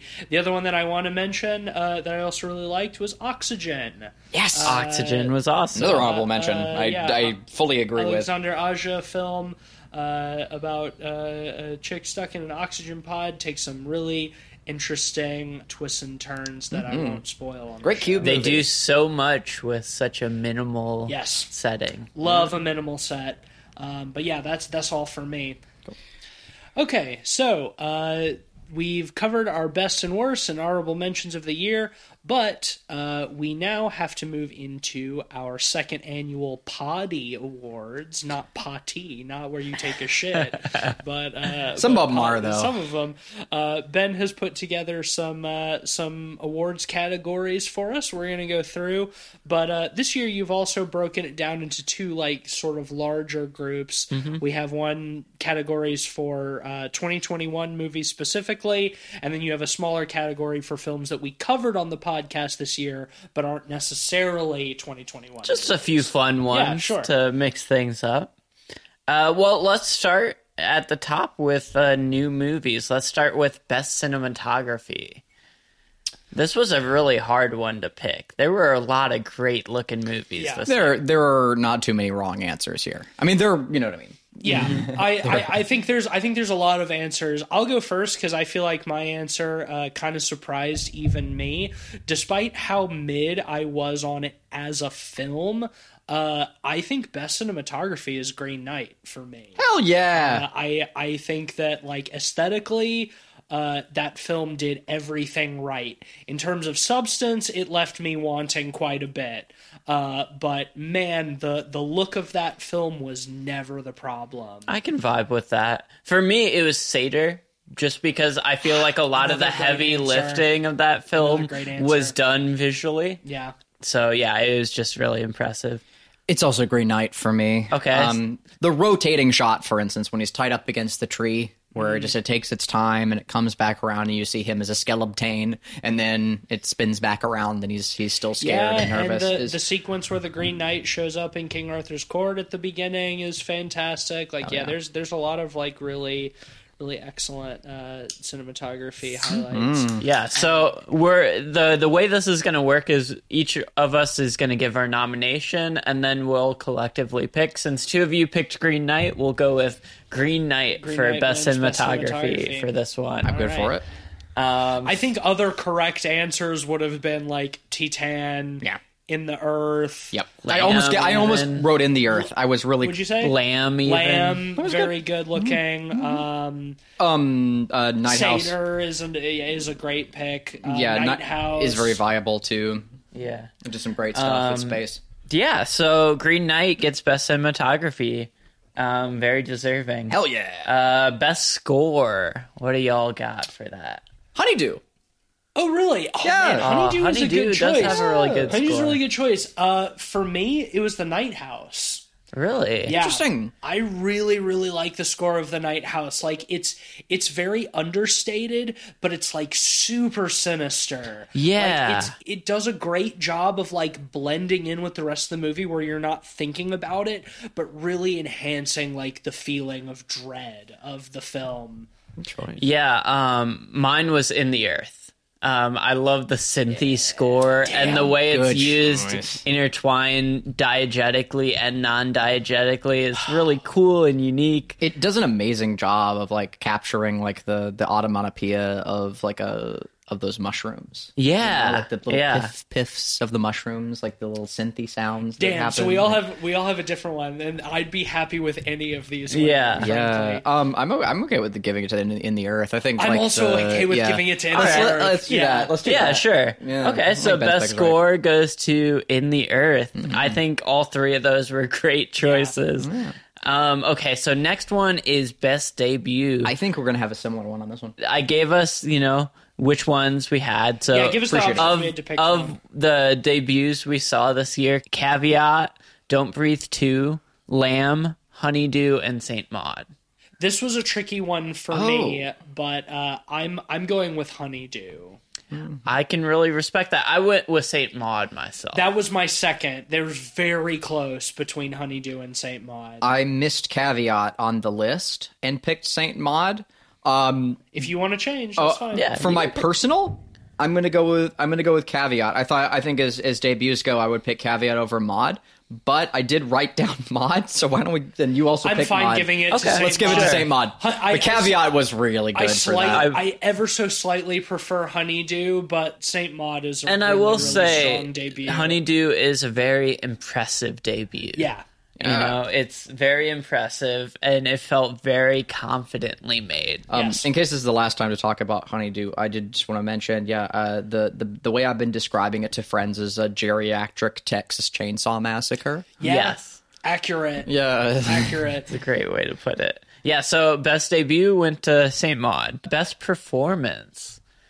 For me, this was Rebecca Hall in Nighthouse. Ditto. She yeah. just gave a powerhouse performance. Just absolutely incredible. That one was surprisingly easy for me. There were a mm-hmm. lot of, like, pretty good performance, good to great performances in movies that we talked about this year, but, like, Rebecca Hall in Nighthouse is a big standout. The way she for me. portrays grief is just staggering. Well, yeah, yeah, it's like her her portrayal of grief is more than just being sad. Yeah, like an, it's a, an she actual, rarely shows sadness. An actual, mm-hmm. an, really one one scene in the film where she really shows like that kind of grief. An actual, yeah, it's like an actual nuanced portrayal of grief in film is really satisfying because it's more than just like sitting on the couch drinking and being depressed, you know, like she also gets the anger and the frustration and the blame and the comedy. She and tries. The, yeah. She really, she really tries hard to the play things of humor, off with jokes. Yeah. yeah. But then also like she and does, bluntness. she does such a good job of reacting to the, like the horrifying moments, like to playing up the horror and the fear of the movie. Yeah. Big, big, big, big uh, standout. Um, wh- who was yours, Cliff? Um, so I was really torn, um, and I ended up writing uh, the lead from uh, Last Night in Soho for uh, the reasons uh, I've already explained in Thomas and McKenzie. Thomas and McKenzie. Yeah. I think that she uh, just did such a phenomenal job of just being like the the mouse with just the little voice, you know, who you just want to yeah, you want to lift really up. Great. Her character is just so damn compelling, and I was just so worried for her the whole time. And I was just I was so gripped by by her performance, but a great sympathetic I am character. I am very very okay with giving it to Rebecca Hall. Like let's yeah, I, like let's definitely for sure. Yeah, uh, I would say like her, um, her performance is just Anya so Taylor Joy had a great performance in Last Night in Soho as, as well. well. Oh yeah. my god, just, yes. Uh, That movie was full of great performances. So true. But yeah, let's uh, give it to Rebecca Hall. Just a, an absolutely stellar performance. Probably the best performance I've seen out of her. Yeah, yet. Agreed. But um, I'm looking forward to whatever she does next. Um, okay, so next is a bit of a unique one. It's Scariest Sequence. This one was kind of tricky for me as well, all, just because, like, I'm so desensitized to yeah. like horror that it's rare that like horror movies still scare me. And this is another one where I think of like, it, and it's hard to narrow it down to a single sequence, but I think for me, like the legitimately scariest film we saw this year was again, The Night House. I agree. Weirdly, uh, yeah. even though it didn't make it into my top five, it's the one that I found the most like physically unsettling. Like I had, I I was spooked the most by, and it was hard to pick a single sequence. Like I the the where she first goes out on the dock, and there's like the bloody footprints walking mm-hmm. towards her, and then she like falls into the boat. That's a very very spooky that, sequence. That is that is exactly what I wrote too. That's what you picked. Yeah, okay. I had yeah. I had the ending sequence. Me too.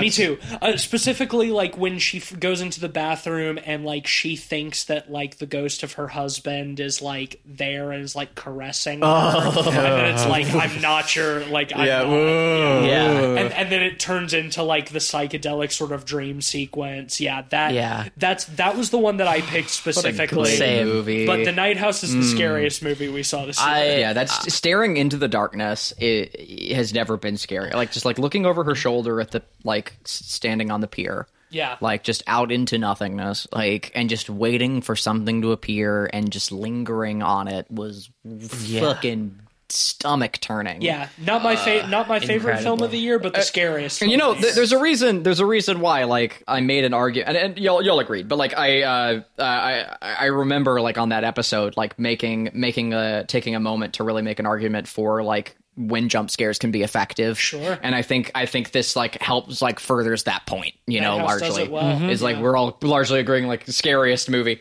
Um yeah. That being said, like, the the standout scary moments for me were not the jump we're scares. Not the jump scares. I think I yeah. do think that movie uses jump scares effectively, but still the scarier stuff is like the is the ambient. See, and what's really cool stuff. about that, because I wholeheartedly agree, is is that, like, the jump scares allowed for the negative space to be so negative, yeah. right? Mm-hmm. Like, like by contrast, like the, the jump scares were, were quite loud.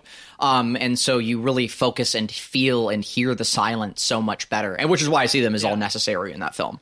Uh, a rare thing. Worth noting, uh, my, my second choice, uh, outside of the Night House was Seder. I think it's the, the other, the second. Seder, that ending sequence is very creepy. The ending sequence, and also I think, like, when he runs out into, like, the night, like, midway through, like, mm-hmm. after he sees his mother and he's, like, looking for her, he's just out in the woods in the dark. I think that se- that sequence is very yeah, spooky. incredibly ah. creepy. Um, well, it seems like it's unanimous for Night House. Should we say the Night House finale, or should we just say Night House as a whole? I mean, you and I both picked the the climax, so I think if we narrow it down, it's that, but I I'm very comfortable saying just, like, the Night House as a whole. Like, we were talking about scariest sequence, but Night House is collectively, we agree, the scariest movie we saw for in in twenty twenty-one. Yeah. Okay, so next is most unnecessary sequel. And there's a few contenders this year. There's a few contenders. For me, it was this one was pretty easy. uh It's not necessarily worst sequel, but definitely most unnecessary is Spiral. It, I, I just, I still cannot get over why the fuck we're still trying to make Saw movies in twenty twenty-one. Yeah. Like, the last time they tried with, Jig, with Jigsaw in twenty seventeen, like, that movie was such a fucking stinker.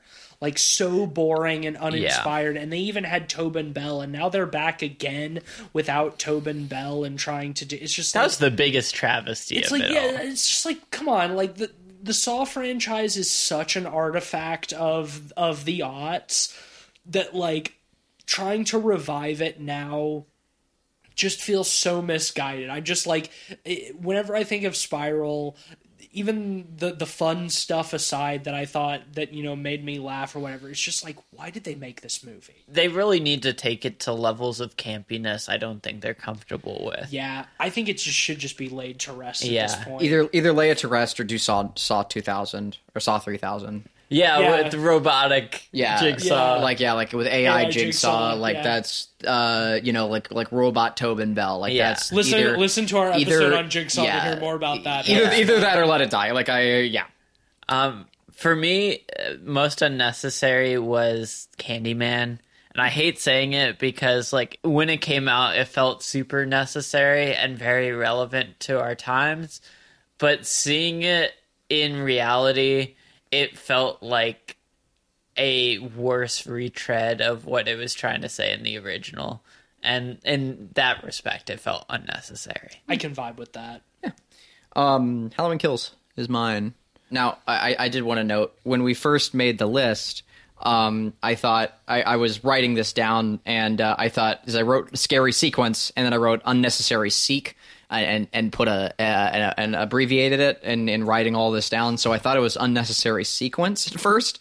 So for my unnecessary sequence, which isn't a, a potty, but I'm going to do one anyway.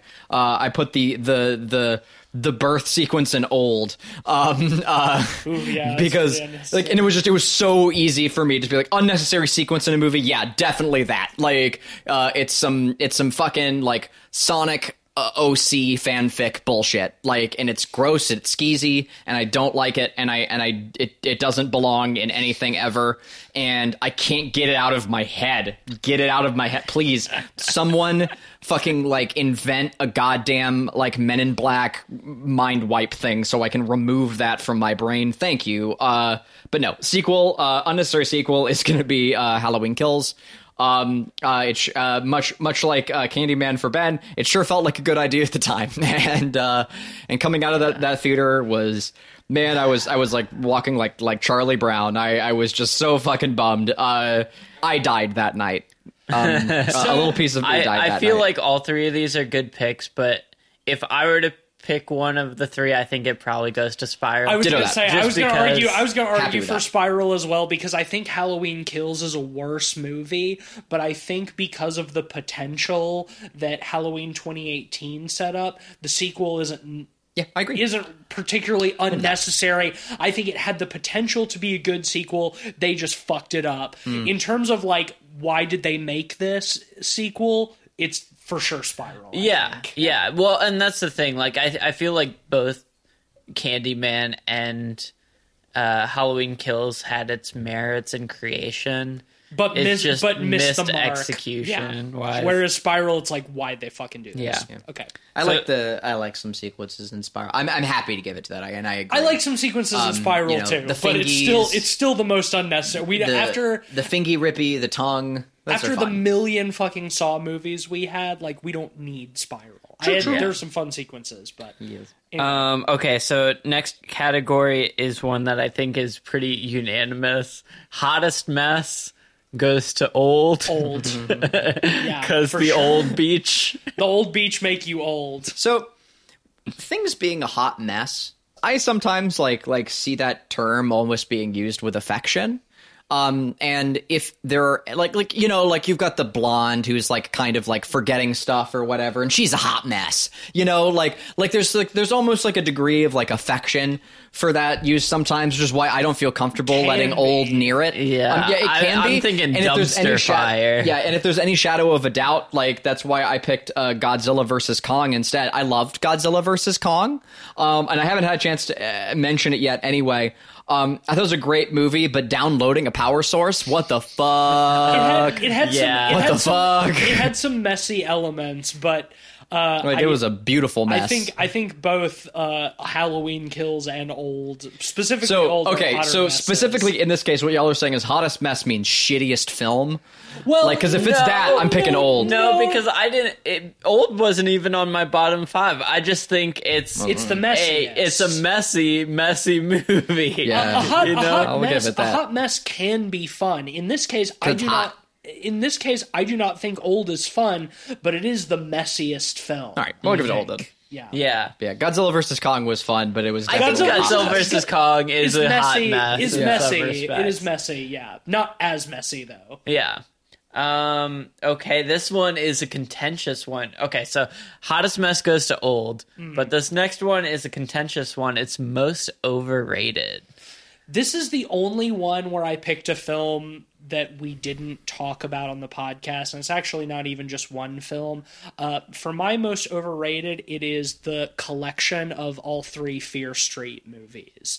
They were super hyped. A lot of people really fucking love them. I watched them all, and I didn't find... I didn't have a bad time with any of them, but I do not think that they are nearly deserving of the hype that everybody gave them. I think that they are, uh, like, pretty middling horror movies that uh, some would politely say wear their influences on their sleeve, others would less politely say just rip off other movies. Um, some fun stuff, not bad movies. I had a fine time with them, but Jesus Christ, they are not they are not as amazing as everybody makes them out to be. Uh, I'm going to go with uh, the film that uh, Ben has been down on as well, which I agree with, uh, which is going to be Candyman. I think um, it was. I, I just I keep uh, I've I've it, it's come up in my periphery once or twice as like the best movie that I've seen this year. From I have I have a couple peers who have said that, and it leaves me in a really uncomfortable position to say like eh, eh. You know, like, like, cause, cause like, like I get like what it's saying about gentrification sure. and the rest of it. And also like, it's quote, like not necessarily like for me, because like the film has so much to say about like black culture and like the black experience of living in like modern America and like taking those ideas of Candyman and saying that now. Um, so like, I respect that, but I think that I also wanted more of those things from that movie. So like, it's kind of weird. I'm in a weird position on Candyman. So I thought I'd throw it in there, uh, for, for overrated, just because like, I think that there are some, like, there's a cool sequence at the end and, and where's the rest of it? I wanted more. Yeah, Candyman was pretty overrated. I my pick, and Cleveland, you're going to hate me for this, but my I, pick was Green Knight. That's fine. I think it's a movie that is already talked about like a cult classic and kind of beloved by a corner of the internet, and I don't get it, honestly. I, I don't get why people love it so much. I... I, uh, I'm absolutely fine relinquishing Fear Street on this one, since neither of y'all have seen those. I'm I'm not going to uh, fight for that. Uh, but between the two of y'all's, I would say that I think Candyman is more is more overrated. I agree, than, actually. Than Green Knight, because though I was left I can totally wanting, see why you feel that way, though. though like, that's I, totally fine. Though I was left wanting for a lot of aspects of Green Knight, I can see why a lot of people love it, Cleveland included. Uh, it just didn't do quite what I was hoping in a lot of respects. Uh, but you want, yeah, you wanted I, a big I, laser sword fight sequence. Yeah, exactly. I, I wanted that. I wanted lightsabers, you know. I wanted I wanted Baby Yoda to show up. Uh, you know, I wanted I was hoping that Captain America would show up with the and at the end, you know, when the Green Knight's about to cut off his head, uh, the the vibranium shield blocks it, and he says, and he says, uh, "Not today, you jolly green giant," or some other. So Joss, that happened. So that just happened. Some, some other uh, Joss Whedon soy banter. Uh, you jolly green idiot. Yeah. Uh, so we're Candyman on most overrated. Yeah. Okay. yeah, yeah, that's fair. I think that's fine. Okay, so most underrated. Now I'll let you start, Cleve. I have a number of peers who are horror aficionados and like to stay current with horror films as well, and none of them had even heard of Night House. Like, I've been trying to tell everybody about this movie and how good it is, and it's been a struggle, like, trying to get folks to watch it. I picked Night House. Night House is a great pick. Personally, for me, it was Death Ranch, just because I feel like it's oh. going so far under the radar that no one is watching it. Mm. And, like, I feel like it is a genuinely fun throwback to blaxploitation movies. And, you know, it's not a great movie, but it is a lot of fun. And it's a great low-budget movie. I think it deserves to be watched. I don't know. You know, so I'm happy voting for Night House on this one. My initial pick is actually Seder, just because in the context of, like, my own peers and even, like, parts of corners of horror Twitter that I am in and stuff, nobody is talking about Seder. I've seen a few people talk about Night House, but, like, outside of us on this podcast, I have heard nobody mention. I think Seder, Seder is a great. I'm, I'm happy to give it to Seder. I uh, I was after we watched it. It's like, man, Night House is deeply, yeah. deeply underrated. We, we've given so much to Night House already, and like the the way I see it is, uh, I have I have a personal experience with Seder too. Is um, I recommended it to my friend Ted right after we watched it, and I was really hot on it. And it took him a few weeks, and finally he came back and was like, "Hey, I watched I watched Seder. I thought it was okay." And I was I was ready to, like, defend it and be like, oh, well, but what'd you think about this and the commentary it has on this? And I couldn't, I couldn't like, really capture anything, like, from it. And I thought about it, and I was like, what do I even remember from this movie? Well, see, here's, here's the thing. And so, like, I'm happy to give it underrated, like, Here's, uh, here's the thing, that. and, like, here's, like, the weird sort of crossroads I'm at is, like, I think part of the reason that Seder is, is so underrated is because just nobody's heard of it. Mm-hmm. Yes. Because it's under-marketed, and it's just not something that crosses anybody's radar. And yeah. it was it would, marketed even less than would, Night House. It would not, yeah. it yeah. would not have crossed my radar if you had not brought it up in the first place. Place Ben, like, this is a movie that I probably would have never seen otherwise, whereas like Night House was a theatrically released film, had trailers yeah. before other horror movies. We saw that, and I feel like in that regard, despite that, has gone relatively under the radar. Yeah. So I've, like... I, I don't know, like, if you guys want to, if you guys want to say Seder, like, obviously that was my, my, uh, my vote, so, like, I'm cool with that, but at the same time, like, maybe Night House is a better honestly, pick. Honestly, no, no, I, I think, down I think Seder. For giving it a two-way tie. Do we want to give it a tie, a two-way okay, tie between Seder and Night House for yeah, different I mean, reasons? Uh, I, I picked Night House, but I'm happy to give it to Seder. Like, I think... And um, I picked Seder, and I'm happy to give it to Night House, so I... yeah, there you go. And Ben's cool with both of them, so yeah. I, I think... Your tie. Well, I think, well, I think a, they're a both tie is extremely good. Underrated in different ways. Mm, so, yeah. yeah, and they both deserve recognition. So, yeah, we're going to give out awards left and right um, here. I do have one to add. Uh, it's not an award, but I thought it would be fitting, since there's an overrated and an underrated, to pick a movie that's Up just... To- Rated, rated. just just rated. Uh, it's the Resident Evil movie we just watched. I think it's rated. Some people are hating it. Some people think it's all yeah. right. You yeah, know, yeah. it's yeah. rated. It's pretty, it's yeah. pretty rated. You know, it's all right. Yeah, it exists. It sure does.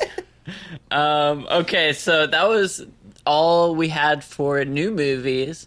Now I just want to quickly go over all the movies we covered yes. for the year. I'm excited about this part. So. First uh, category is uh, the movie most in need of a remake. That's just fine. I sort of uh, went, back, went back and forth on this one, but uh, for me, I'm going to say Daybreakers.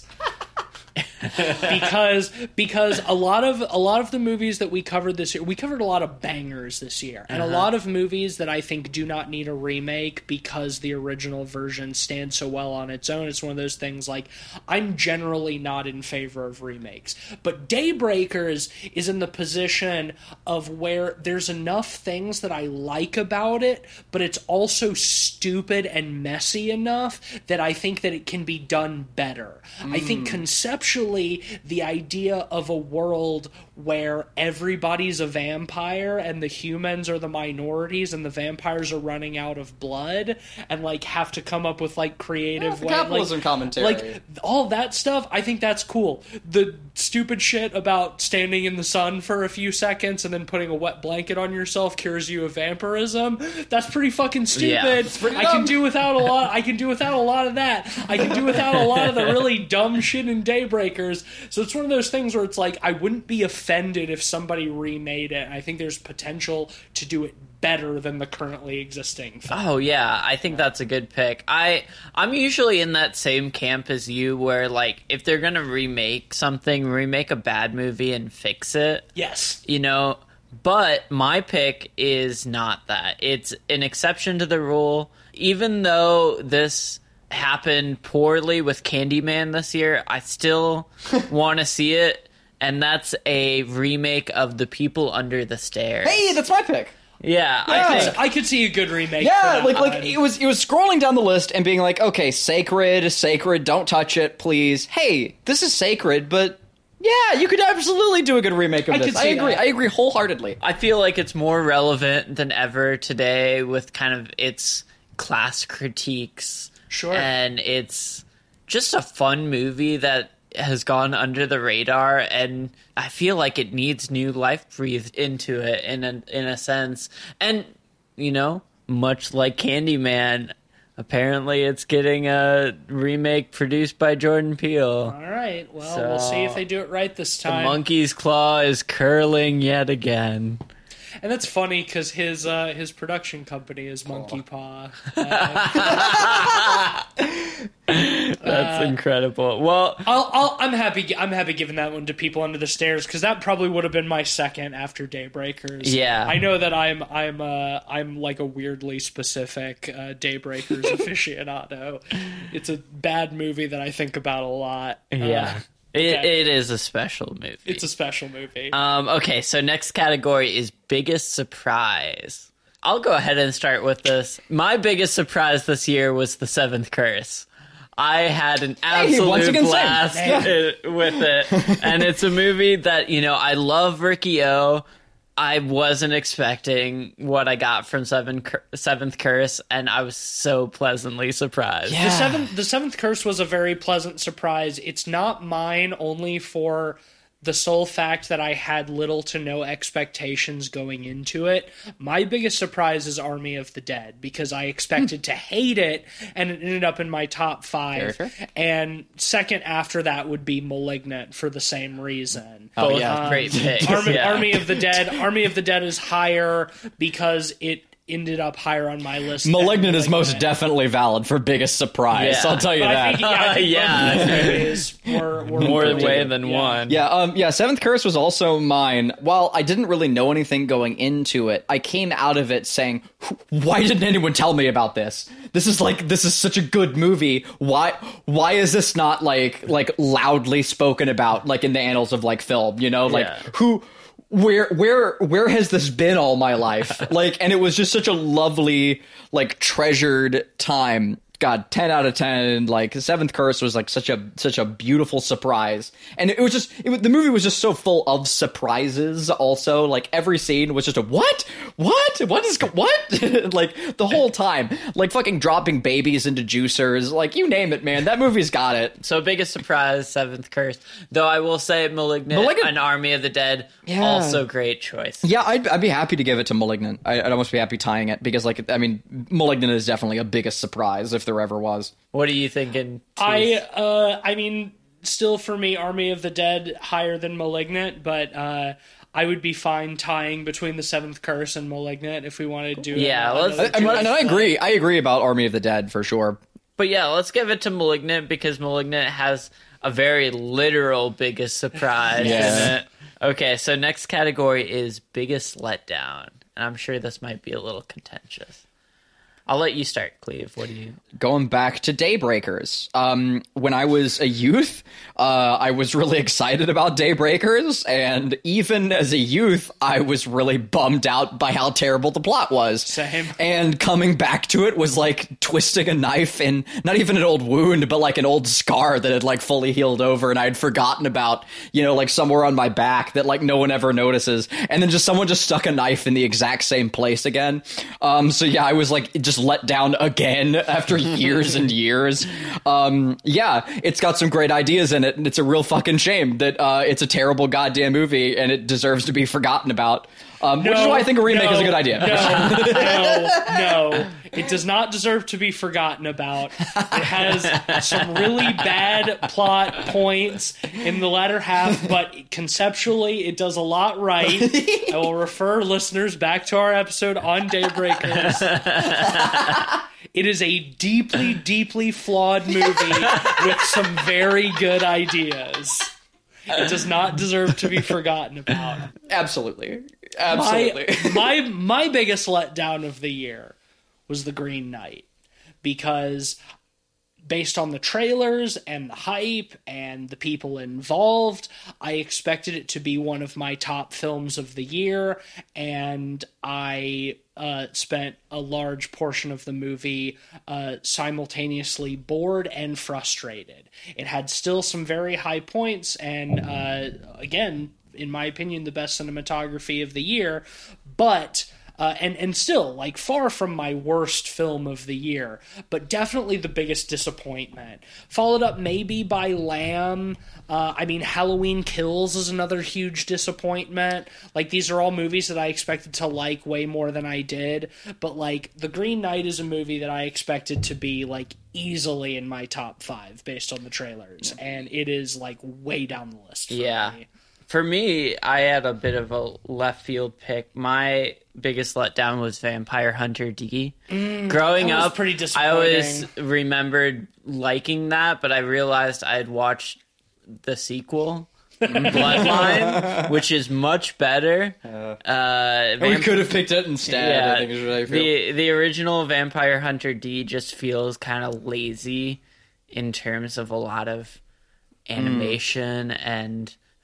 very underdeveloped in a lot of yeah. ways. In, in its defense, it was a I'll pretty say, big like, letdown for me as well. I'm sure that they worked really hard and did everything they could with the very tiny budget they had. In fairness to Vampire Hunter D, but like I absolutely see that as a valid pick, especially like comparing against your nostalgia of another film.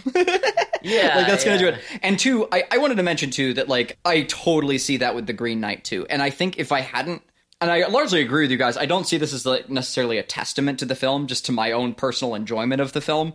That if I hadn't read The Green Knight beforehand, I probably would have been expecting like more sword fight sequences and more action and more like big sequences in it. But like knowing the events of like the story um, and like what the story was about really helped in that respect. And so like I think I was much better primed for it because I was going in with that, which is also like how the film was largely created, uh, even though like it takes some very big liberties and largely tells a different has a different message even from the uh, from the, the the manuscript. I can definitely see that. And I would also love an action film set in that world. Well, I'm I'm fine giving this one to Vampire Hunter D because uh, considering that The Green Knight was Cleveland's favorite film of the year, yeah, I feel I, weird about I would that. Feel I would feel bad. Uh, and leaning. Vampire Hunter D, you know, it, it feels like it has like a very regarded status that I feel like is kind of undeserved. And I think I think we can all agree that that one was kind of a letdown. Yeah. Right? I mean, Cleveland made a You face, probably right? expected more from it than what you got, right? Okay, I'm going to start by just alleviating and saying, yes, I'm happy happy picking that one. But um, I think there are some things... Okay, anywhere the budget was lacking, I found charming. And largely in those cases, I, I, I know that there are other Vampire Hunter D movies. Um, and just there's other Vampire Hunter D source material. Conceptually, there were a lot of really fun things in there, and I just I grew up reading those Flash Gordon comics as a kid because I had a weird childhood, and that's the closest I've seen in film to those Flash Gordon series. Like all the weird monsters in the castle and all of that stuff was just just hit a particular point of my childhood that I didn't think I'd have or get. Uh, so I had a great time with it, and it's funny too because like I'm I'm like the I I'm an animator, like and an artist, and uh, it it is funny that I'm I'm probably the least let down by Vampire Hunter D, uh, considering that like I wholeheartedly confirm and agree that the art is a letdown in many capacities. Yeah, the art's a letdown, but also like the story's a fucking mess. Like I love that about the it. The shit about like the, the you're right though. The you're face, absolutely right. The face on his hand mm. is never explained. Like the makes it the, funnier. The, the the like evil vampire's like daughter like being a double agent and then not and then yes. And it's just like it's just it's See, so, it makes me laugh. It's so fucking confusing. It's yeah. well, and I think that like maybe part of the charm is that it's It's anime, so that like it you have the lower expectation for it like being coherent, but yeah. like See, I feel like this I is, feel like I think kinda, this is how y'all felt about Old. I feel like the I feel like the and narrative the narrative aspect. I think this is a lot more ad. It's more admirable to feel feel this with think, Vampire Hunter. I think like, I think the narrative aspects I of I think like the confusing narrative aspects of Vampire Hunter D would be far less forgivable if it was a live action film. How would you even do it live action? That's what I'm saying. Like, it doesn't make any sense. Well, uh, we'll go ahead and give it to Vampire Hunter yeah, D. Yeah, definitely. Um, because I'll fight you on Daybreakers. Yeah, well, speaking of Daybreakers, the next category is Hottest Mess, with which I gave to Daybreakers. I also gave it to Daybreakers. Daybreak, Daybreakers is absolutely the hottest mess. Yeah. So absolutely the hottest mess. Uh, happy to concede that. Um, but I gave it to Zack Snyder's Dawn of the Dead because that movie. It's a pretty hot mess. Yeah. I, I just see red when I think about that film. Coming hot off of the original, I was so, so disappointed and sad and, and bummed out. And I, I have peers that, that talk about that movie with affection.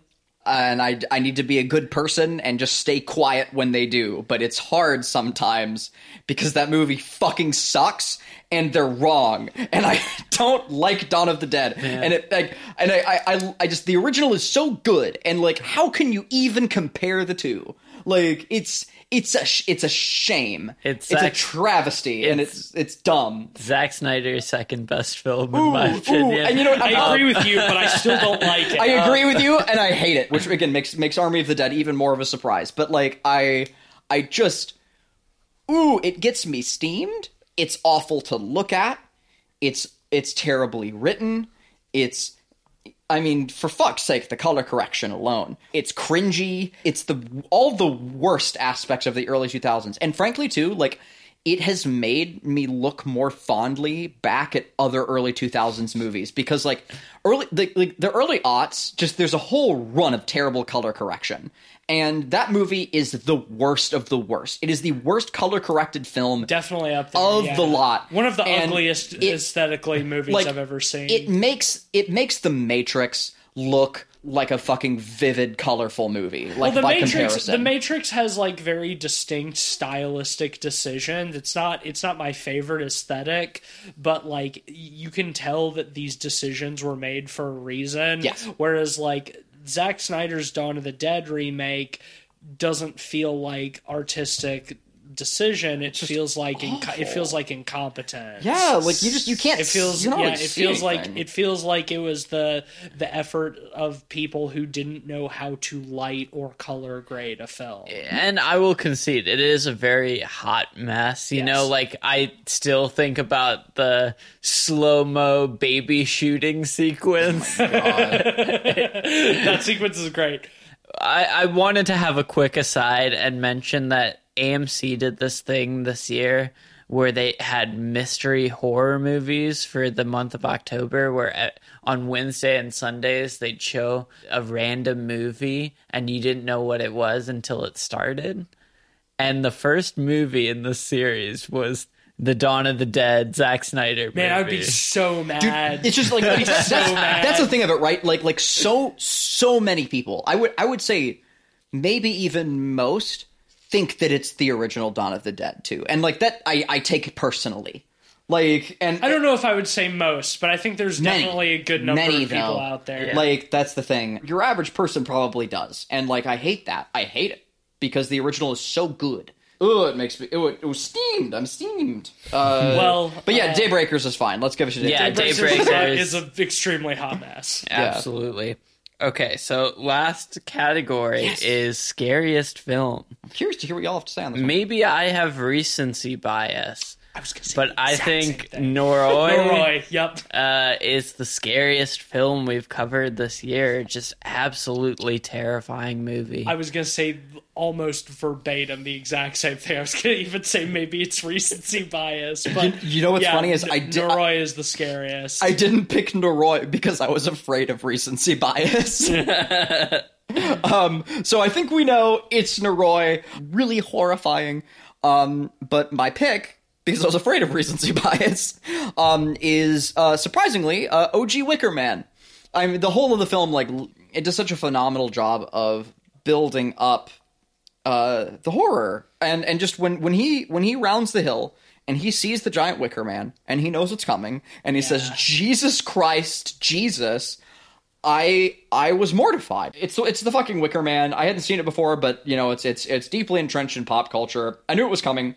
And I was right there with him. And I didn't even like, and the character isn't even like a likable person. And even still, I was concerned for him, like just, just like for the sake of humanity. Yeah. You know, and it's, it's broad daylight, you know, they're on these like beautiful bluffs, you know, in like Scotland or wherever. And it was like physical pain. Like when he, when he sees the, the thing and like you, you feel it for him. Yeah. You and, know what's coming. And it, it, it it's incredible. It, it's a, it's a phenomenal, phenomenal movie. Uh, but no, I think Noroi for sure. Like it, it is really, it is a really fucking spooky movie.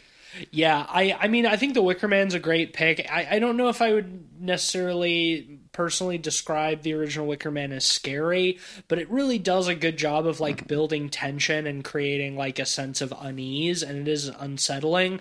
And I think that you're absolutely right that like that the the ending scene is like very emotionally impactful. It's very powerful. Yeah. Like it's very harrowing. Well, but like in terms of yeah, when I when I think of like what gives me a sense of fear, like what creeps me out, what what is like spooky, like and maybe there is a little bit of recency bias, but like I thought long and hard about like all the other movies that we've covered this year, and like I do I think Noroi I think is right. the I think Noroi is the scariest. And, you yeah. know, I'm very inclined to agree. I you know, I spend so much of my time these days uh, for the past few years, just looking at horrible imagery for work, like, and not just looking at it, but like painting it and studying it, you know, and being like, hey, what what about this face absolutely like fucking turns my my stomach? You know, like what what brings fear to me, and having to like depict these images and paint them. It's really desensitized me, frankly, to like like to, to fear based yeah. imagery, and and that's sort of one of the reasons I picked Wicker Man, is because like it, it gave me a sense of fear, because like for visuals it's kind of hard sometimes for that to, to that to get to me, uh, at least like not in less so in like uh, in in film that can still be the case, but in Noroi, Noroi definitely has that for also like more like social reasons, but like some of the imagery is pretty fucking spooky. But frankly, like I think this the the the moment where I was probably the most nervous or scared is in Noroi was, you know, the scene where they're on the lake and uh there there's nothing depicted there, and I was so fucking scared. Yeah, like the the characters are shouting like "get back," you know, like all the the worms the are worms in the air, coming. they're coming, yeah. like um and then like just practicing a ritual, like and having to get back to shore. Like I was I was mortified, and uh yeah, it's a damn fine film. Yeah, there's so uh, much atmospheric tension in Noroi, and it feels so, like, grounded and authentic that, like... Ooh, yeah, it's it's mm-hmm. very spooky. Mm-hmm. Um, cool, so Noroi wins that one. Yep. And uh, that's that's it, huh? That, that brings us to the end. It's been a great twenty twenty-one, y'all. Yeah, man. Well, like we've oh, yeah. we've really had a very good year on the podcast. Like, there's there's definitely been some stinkers, but... Uh, I feel like we've we've covered both both old and new. Like we've hit a lot of really fantastic movies this year, uh, and and I'm, I I couldn't be happier. I wanted I wanted to finish up my list. You know, while we're talking about the the alls the the whole movies we've talked about this year, not just the current ones. I wanted to just throw out some more honorable honorable mentions as well. I think it's a good idea to, to do some honorable sure. mentions with the classics as well that we've covered this year. Let's keep it brief. Um, yeah. I will. Uh, I only have two. Um, uh, but for the most part, it is Near Dark. Um, thank you for picking that one again. Uh, I I was I was talking to someone about awesome it today. Movie. Um, I just I think it's it's one of the best like quintessentially eighties horror films, and I was amazed I'd hardly even heard of it uh, before before watching it. Uh, so Near Dark was a huge mention, and then of course Suspiria. I mean, not Suspiria. Uh, fuck. Prince of Darkness? No. Um, Prince of Darkness is my honorable mention. Yeah, Prince also, of Darkness should absolutely be banger. Um, yeah, Prince of Darkness. Uh, also, I, Possession. I, two days ago I was mentioning that to somebody, but Possession, much like uh, some of the others, like that one has just been boomeranging through my mind. It just it keeps coming back up in my thoughts. Uh, Possession is a is a is a masterpiece, a yeah. master classic. Possession's and incredible. Beyond worth your time. Prince of Darkness is another yeah, great one. Those um, are the three for Blue me. Blue Velvet's We're another fucking doing it for Van Gogh, baby. fucking uh, Revenge was a, yeah, was Revenge a, was great. a great surprise. That always mention. Yeah.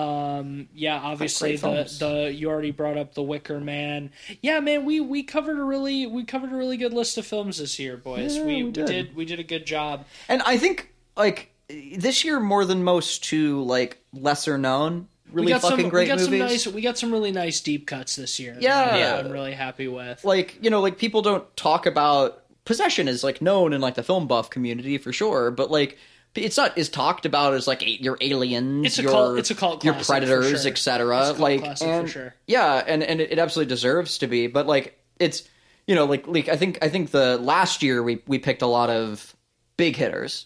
You know, and this year I think we, we picked a, a really nice set of movies that are, well, yeah, uh, you know, we're, you know, worth knowing that, that aren't as talked about. They're still like again, like in academic circles or whatever else like that, talked about plenty, but still. We're four years into the podcast at this point. You know, we've covered a lot of like the really big horror classics. You know, there are still some some places that we're lacking that you know we'll fill in. Stay tuned. You know, as as as time goes on, but you know we're we're getting to a really nice point where we've been doing this show long enough, and we've covered a lot of like the really big bangers that like we can start hitting some of the more like slept on classics, like shit like Prince of Darkness and Possession and Noroi, and you know just like some some really fantastic films that are you know maybe less at the forefront of the canon, um but I think we should wrap this up. This is yeah. we've gone we've gone very long, but I think it was a good episode. I think just considering the length of this episode, we can eschew a sponsor this week uh, just to just to wrap things up. Next week, of course, our first episode of twenty twenty-two, we're going to be talking about uh, the the films that uh, the new films that will be coming out uh, in the coming year and giving our predictions for those. So stay tuned for that. Uh, until then, if you like the show, and uh, especially if you've stuck with us for this whole year and or longer, uh, the best way to show your appreciation is to uh, head over to Apple Podcasts and leave us a five-star rating and a nice review. Uh, you can also follow us on Patreon at Pod People Pod, uh, and uh, if you want to uh, give us a monthly contribution, become uh, part of the Patreon family. Uh, you can follow us on Twitter at Pod People Pod. Uh, and at letterboxd.com slash podpeoplepod, where you'll find a list of all the films we've talked about on the show with our average ratings and links to those reviews. I'm on Twitter at Some Spooky Snake. I'm on Twitter at Mister Sheets. And I'm occasionally tweeting for Light Eric Studios and put out progress on It Stares Back. But you can also see my work on dread x p dot com. Go check out go check out all the cool games that we're working on. We're working on some really cool games right now, and we have a ton of amazing stuff um, in our... Uh, Uh, in our in the works that's going to be coming out soon. Um, uh, most recently, uh, I think coming up is Sucker for Love. Uh, go check out all that stuff. Um, uh, and also, uh, surprise, I am doing a sponsor. This episode was brought to you by the tiny pig that lives in your cupboard. If you don't see it, it's okay. He's just sleeping. All right. Well, that'll do it for us. Dear listener, thank you for sticking with us through another year. Uh, we hope you enjoy listening to the show as much as we enjoy making it. And uh, the next time you hear from us, it'll be twenty twenty-two. It'll be a new year. We'll see you then. Bye. Give it away, give it away, give it away now. Give it away, give it away, give it away now. Just give it away. Really wanna do. Come here, man. Talk to me, just talk to me. You look like you can really give it to it. I know when you're talking, the way you try to walk for me, the way you really try to put it on the guard. Doing it like I never did before for me, the way you break your back and I break your neck, and the way you try to put it on the floor for me. Come on, come on, come on. Oh yeah, tell me what message to that. Okay, let me bless y'all this one time when I lock it down and I hit you with that. With that bomb, sh- y'all just know all day we be making it drop. Y'all just know every time we come through this motherfucker, we always taking a rock. So let me do this. Y'all know when we come, we be making it flop, the way we making it hot and making it wanna stop. Get money, get cash, that check for me. All my people just bust your check for me. Everybody from every club, bang your head till you break your